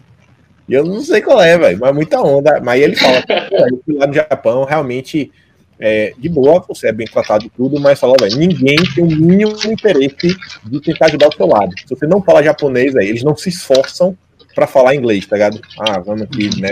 Inglês é, é o idioma mundial. Não, eles não se esforçam. E ele fala que sim, que rola mesmo assim, pô, pra você achar emprego, essas coisas. A galera realmente prefere ajudar o japonês do que ajudar um estrangeiro. Uhum. Tá certo. Vamos para as perguntas, porque eu deixei aqui umas perguntinhas para o pessoal fazer para o herói do Ocidente. Romanini perguntou. Romanini perguntou: pode comprar uma Heineken para mim? Romanini, Romanini, você pode, por favor, me mandar minhas camisetas? É, Eu isso ele quero. faz. Tem a minha Verdade. coleção completa no meu armário. Me manda, me manda. Custa. Vai cair o braço? Se cair, você tem dois indianos safados. Me manda. Eu pedi para ele fazer uma, uma, uma, uma- uma- uma- Cara, uma camisa só, não precisa nem ser coleção. Uma camisa daquele símbolo Irmãos Caverna, uma caneca. Até agora não fez também. É carioca, é fogo, né? Eu conheço. Olha, quero Coringa, Coringa em céu. Coringa em céu. Quero o pódio com o General Gengis Vão. Eu também, Loen. Eu tô doido pra esse podcast aparecer. Deixa eu aproveitar que pela primeira vez na vida eu consegui gravar três episódios e deixar guardadinho. E agora eu quero ficar três semanas fazendo nada, deitado assim, ó, morgando. Então, assim, em breve, tá? Foi muito legal o papo, foi divertido, fiz um monte de pergunta é, que ninguém fez sobre o cara, inclusive a história do Uber. Então aguardem, em breve. Ih, bom, hein? Show de bola. Deixa eu ver outro aqui. Qual a idade que. Como é que é? Ah, não, esse aqui não. Já. Não, não. Deixa eu ver. Ah, vou tirar uma pergunta da ajuda. Se tivesse que escolher, ah, a Shockwave Radio perguntou: se tivesse que escolher pagar a pensão ou pagar a dívida do Itaú?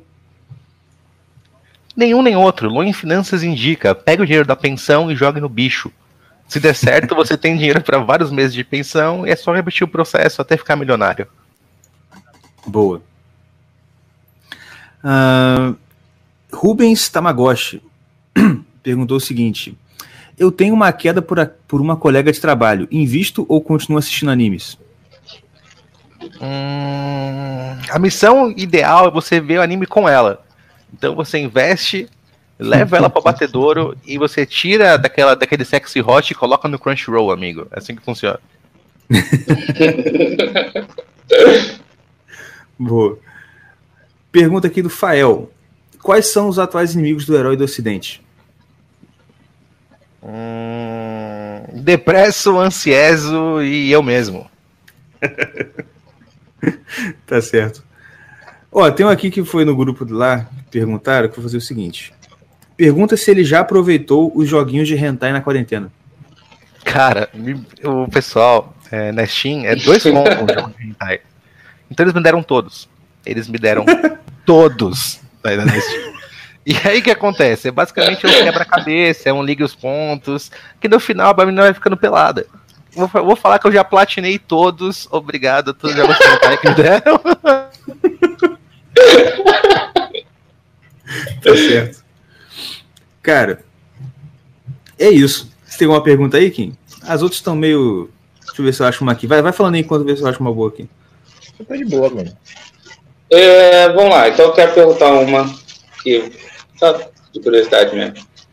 Qual é, é tipo, uma, não precisa ser um anime, mas uma animação que você indicaria agora? Tipo assim, essa foi para mim uma obra de arte, com certeza, para sempre. Tá. Igual, igual, igual o Loen falou, como é que é? Eu te amo, como é que é o nome dele? Ah, do, do cara do Evangelion lá, do do É, do te amo, cara do Evangelion. Cara, duas que são atemporais para mim. Eu vi quando era criança e eu vejo hoje em dia e eu tenho a mesma sensação maravilhosa. É Hunter x Hunter. Por favor, superem a primeira o primeiro arco, que ele é fraquinho mesmo, ele parece um Dragon Ball genérico. Depois fica muito, muito, muito, muito, muito bom. Qualquer coisa que coloca no mesmo enredo é, mutação genética, Coreia do Norte, um amor proibido entre um vilão e a mocinha e todo o conflito psicológico que eles fazem no Arco das Quimeras é incrível. É, assistam, é muito, muito, muito, muito bom. Muito e bom. o Yu Hakusho, né, cara? O Yu Hakusho foi que me colocou no mundo de animes. É, eu sempre vou lembrar do Leonardo com oito anos indo embora mais cedo da praia, porque era o último episódio do Troneiro das Trevas. E, putz, cara, é muito legal. E eu revi com 30 anos e, cara, me divertiu tão quanto. Esse pode ver dublado sem medo de ser feliz, que é a dublagem do Yu Hakusho da é Cotamacho, é genial, é genial. E de coisas novas, eu gostei bastante de Demon Slayer, que inclusive acabou essa semana o mangá, eu achei bem satisfatório. Aguardo aí os novos episódios animados. E eu gostei muito de Promised Neverland, que a própria história ah. é um ah. spoiler, então eu não posso contar muito assim, mas tipo, assistam, é bem legal. Eu não comecei a assistir esse ainda, mas já me falaram desse. É muito Sim. bom. Muito Só uma observação. Bom. Só uma observação rapidinho. Tu sabia que o cara que faz a voz do. O seu nome, o Yu Hakusho, aquele, o, principal, de verde. Isso aqui. Uhum. Você sabia que o dublador do Yusuke é pastor evangélico da Assembleia de Deus? Sério? Ah, é verdade. Seríssimo. É verdade. Eu é. tinha a ideia, que legal. é. É o cara que faz o Woody, né? A mesma voz do Woody. É. Imagina, tu tá ouvindo uma pregação, cara, tem uma bota, tem uma. Cobra na minha bota. Exatamente. Rapaz, que tá bom. As perguntas aqui estão mais é... ou menos. Quem? Fala. Vez do Kim agora. Tem algum que você aconselha? Cara, para criança, para criança, eu assisti um pouco depois, já não teve o mesmo, a mesma coisa, valeu mais a nostalgia e eu não quero assistir de novo porque não vou ficar, vou ficar um cara muito chato. Mas para criança, cara, Cavaleiro do Zodíaco é Cavaleiro do Zodíaco. Cavaleiro do Zodíaco é Cavaleiro do Zodíaco. Porque é fantástico, cara. Fantástico, eu não tenho o que falar. Mano, você assiste, você, você de cara, você já começa a pensar assim, pô, qual é o meu cavaleiro, qual é o meu signo? Você entra nesse universo, você fala, cara, as armaduras, não sei porquê, velho. Acho que o ser humano tem uma viagem nessa parte de armadura desde a Idade Média. você vê as relações e tudo mais. Fantástico, velho. Você imagina. Pra criança, pra mim, é fantástico. Cavaleiro do Zodíaco, vá sem fé. Não foi aquela sensação que foi à toa. Mesmo não sendo o melhor coisa do mundo, mais bem feita, é foda. Cavaleiro do Zodíaco é foda. Uhum. E um também que eu achava muito bom, porque pô, tem uma parada assim muito, muito viajosa, é Samurai X. O cara era conhecido como Batosai, o retalhador. Batosai. E vira tipo um herói que não mata ninguém, ele não corta ninguém. Inclusive a espada dele, a lâmina é o contrário. É tipo assim, é como se ele tivesse. A lâmina é virada para ele, né? Ele, sei lá, usasse a arma mirada para ele mesmo. É uma parada assim muito, muito louca, velho. Muito bom, é. muito bom. Recomendo aí para todo, pra todo mundo. É verdade. Na real, esse, essa, Samurai X foi um dos primeiros animes que eu assisti também. Foi, foi é bem. É bem nostálgico pra mim também esse aí. Mas. É. Ninguém perguntou, mas eu vou falar o meu também, tá bom? É, o meu, eu tenho, eu tenho uma queda por samurai, cara. Qualquer coisa que samurai pra mim já é meio ponto ganho. É, então, para mim, não é um anime, anime. É de um cara que chama. O diretor desse desenho, para mim, foi o melhor diretor de animação que existe, eu acho. Um cara que chama Gendy Tartakovsky.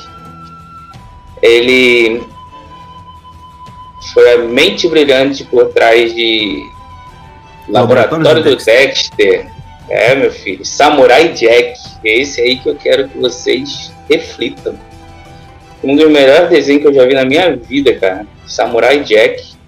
Principalmente a quinta temporada que saiu alguns, alguns dois anos atrás, se não me engano, três ou mais. É, que fecha a jornada dele, porque o Samurai Jack, se, você, se ninguém assistiu, é basicamente o samurai é, naquela época, que ele, eu acho que eles chamam Nendo, né? De, antiga do, do Japão, e que ele é transportado para o passado, não, para o futuro, por essa entidade que chamava Abu, que é basicamente o vilão, né? Um demônio. É, aí ele fica tentando voltar no tempo e não consegue. Aí na real são quatro temporadas dele tentando voltar no tempo. Se você não tiver com muita paciência ou assim não achar muito interessante essas quatro temporadas, eu achei porque tem muita coisa é, brilhante, literalmente brilhante, é, no jeito que ele conta a história. E, mas se você não tiver muita paciência, vê o primeiro, o segundo episódio da primeira temporada e pula pra quinta. é, é incrível, cara. Mas é muito incrível esse desenho. Eu aconselho a qualquer um pra assistir, cara. E Maravilha. é isso aí. Então ficamos por aqui com mais esse episódio de Irmãos Caverna Podcast com a incrível participação do nosso herói do Ocidente, Loen. Palavras finais aí, meu amigo. Caras, muito obrigado. Eu quero, queria muito falar de animes há muito tempo. Eu fiquei feliz. Obrigado. É, foi muito divertido. Sempre que quiserem, me dá um toque aí que a gente tenta conciliar a agenda. É, gosto muito do, do trabalho do Ki, gosto muito do trabalho dos Irmãos Caverna. Obrigado pelo cachimbo, eu tô fumando quase todo dia, obrigado. É, Show, e, mano, sempre que tiver, tamo junto aí. Me segue nas redes sociais, no Loin Talks aí. É, toda aquela coisa que tinha que falar no final do programa. E um obrigado a todos, fiquem com Deus. É isso. Valeu, gente. Um abraço. Se inscrevam, se inscrevam aqui no canal. Curtam aqui o podcast. Ajudem aqui no nosso Apoia-se. E é isso aí. Muito obrigado pela audiência de vocês. A gente se vê na próxima. Um abraço e tchau, tchau. Falou!